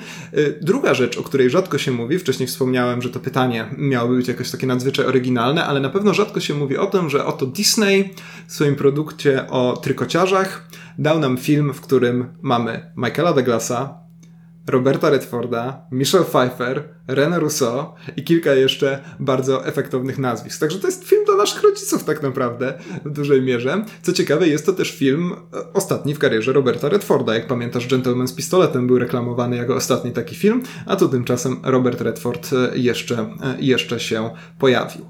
Dla mnie ten film pokazywał, jednocześnie bardzo mnie bawiąc, pokazywał mnie jak zły mógł być ostatni Jedi. Nie mogłem przestać myśleć w czasie tego filmu o ostatnim Jedi, ponieważ Endgame to jest jeden wielki festiwal tego, co po angielsku nazywa się, zresztą pojawił się ten termin już w naszej rozmowie, fan serwisem, czyli po prostu e, po pokazywaniem, wprowadzaniem takich e, scen, elementów, wątków, e, które muszą zadowolić fanów, którzy rzeczywiście znając poprzednie filmy, znając ewentualnie komiksy dla tych, którzy są, siedzą w tym głębiej, no to oni na to czekają i rzeczywiście w ekstazie oglądają pewne sceny. I ja się bardzo dobrze bawiłem na tym fanserwisie, dlatego że ja mam bardzo duży dystans emocjonalny do MCU, w ogóle do postaci Marvela, to może z wyjątkiem X-Menów, których gdzieś tam w erze podstawówkowej rzeczywiście czytałem ogromnie dużo ich, to tutaj te postacie, Kapitan Ameryka czy Iron Man, to są dla mnie postaci zupełnie obojętne. E, nie mam, tak jak mówię, do nich żadnego emocjonalnego przywiązania i rzeczywiście z dziką radością oglądałem sobie Kapitana Amerykę dzierżącego Mjolnira, e, czy chociażby tę scenę, kiedy wszyscy Avengersi, no chyba już wszyscy, ci żyjący, czyli wszyscy minus jeden, e, wychodzą z portali E, sprowadzonych przez e, Wonga, doktora Strange'a i tak dalej. I ja nie ukrywam, że bardzo się tym jarałem, a jednocześnie wiedziałem, że gdyby coś takiego pokaza pokazało się w ostatnim Jedi, to byłbym niesamowicie e, sfrustrowany. Ten film cały czas, przepraszam, nie cały czas, ale w końcówce zresztą też kazał mi myśleć o ostatnim Jedi i o tym, że to jest film poprawiony w kontekście właśnie tych według mnie zupełnie nieracjonalnych, nietrafionych reakcji ludzi, którym się, którym się te elementy w ostatnim Jedi nie podobały. No bo kiedy patrzyłem na Kapitana Amerykę, który zaraz sam rzuci się na armię Thanosa, tuż przed tym jak pojawiły się portale, to trudno mi nie było myśleć o tym życzeniu wielu ludzi uparcie komentujących na YouTubie, żeby Luke Skywalker zginął właśnie, jak to zresztą sam mówił w ostatnim Jedi, laserowym mieczykiem machając i rzucając się samotnie e, na armię e, imperialne, czy też e, tego najwyższego porządku nieszczęsnego. No zresztą scena, w której Mjolnir nagle zaczyna lecieć do czyjejś ręki, ale nie wiemy do czyjej, no to jest według mnie dokładne przypisanie sceny z przebudzenia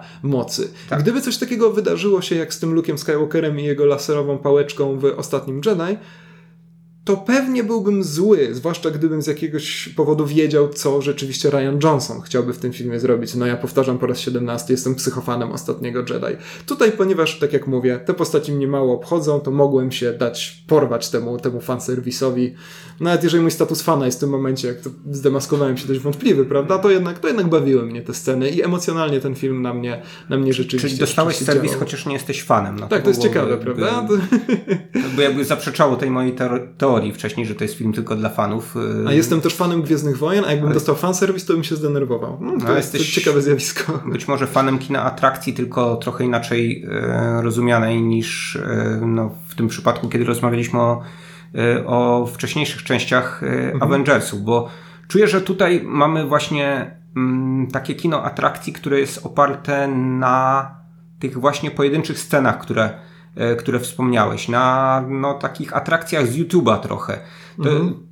Przez długi czas e, odczuwałem ten film jako e, kompilację tych filmików typu Marvel One Shot i scen po napisach z kolejnych części filmów z, z, z MCU. To, to jest bardzo że, dobre porównanie. Że ten no. film um, właśnie przez to, że chce um, no, jakoś tam schlebiać fanom pod, pod, pod pewnymi względami, czy też y, czuje potrzebę, żeby zostały wprowadzone, czy przypomniane nawet takie postacie, że o, tutaj nawet Natalie Portman u nas grała kiedyś, no właśnie staje się taką kompilacją trochę właśnie fanowską czy psychofanowską YouTube'ową.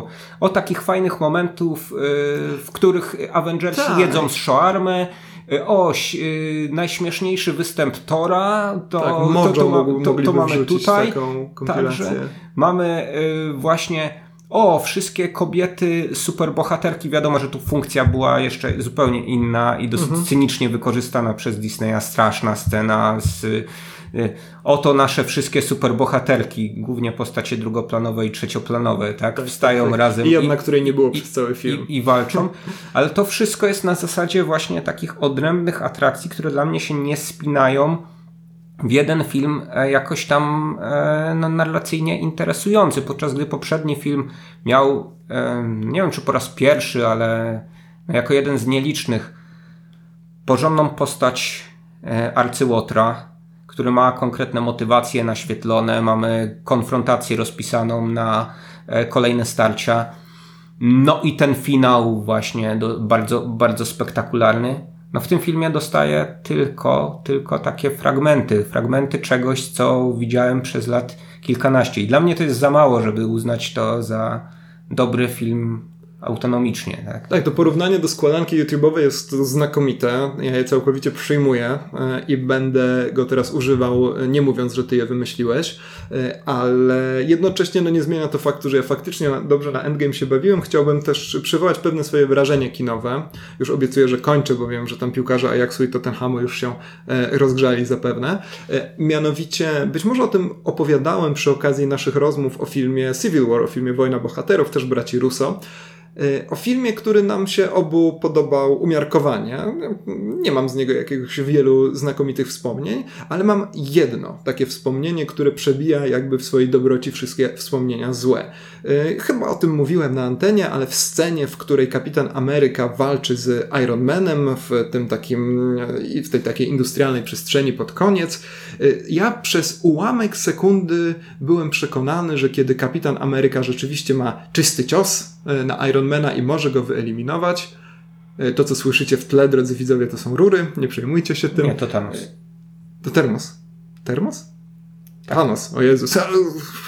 Boże, to by mógł być jakieś żałosne tłumaczenie żartu Stanosa e, w polskim, w polskim Marvelu. Wracając do tematu, e, rzeczywiście byłem przekonany, zawieszając jakby nie tylko niewiarę, ale jakiekolwiek racjonalne myślenie, rozumienie, jak działa ogólnie nie tylko ta franczyza, ale w ogóle idea takiego mainstreamowego opowiadania, byłem przez ułamek sekundy przekonany, że Kapitan Ameryka naprawdę Ironmana zabije. Oczywiście to przekonanie trwało dosłownie ułamek sekundy.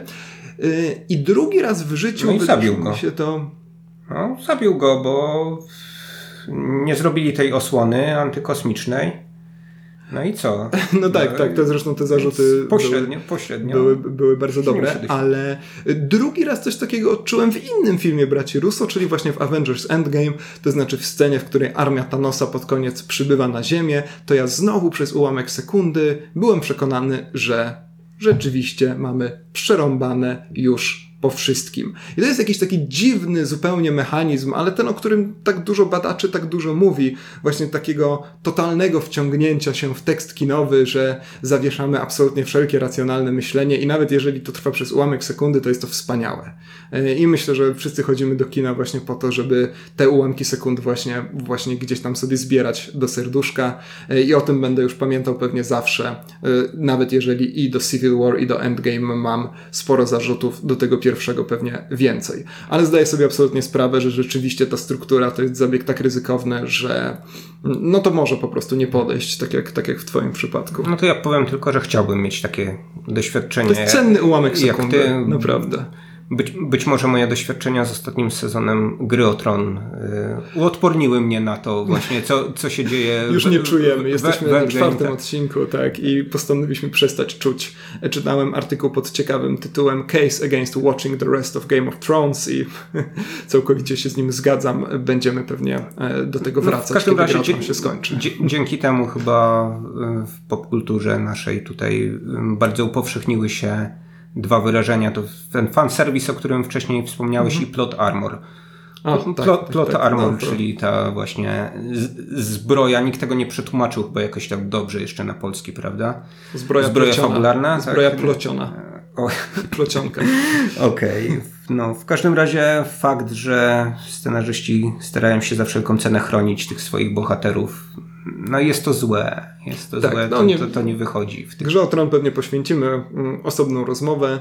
No i co, i trzeba kończyć, bo zaraz e, pierwszy gwizdek, a też o Endgame wydaje mi się nie powiemy już niczego, czego e, inni by nie powiedzieli przed nami. Tak? Tak, uciekamy do innego pojedynku.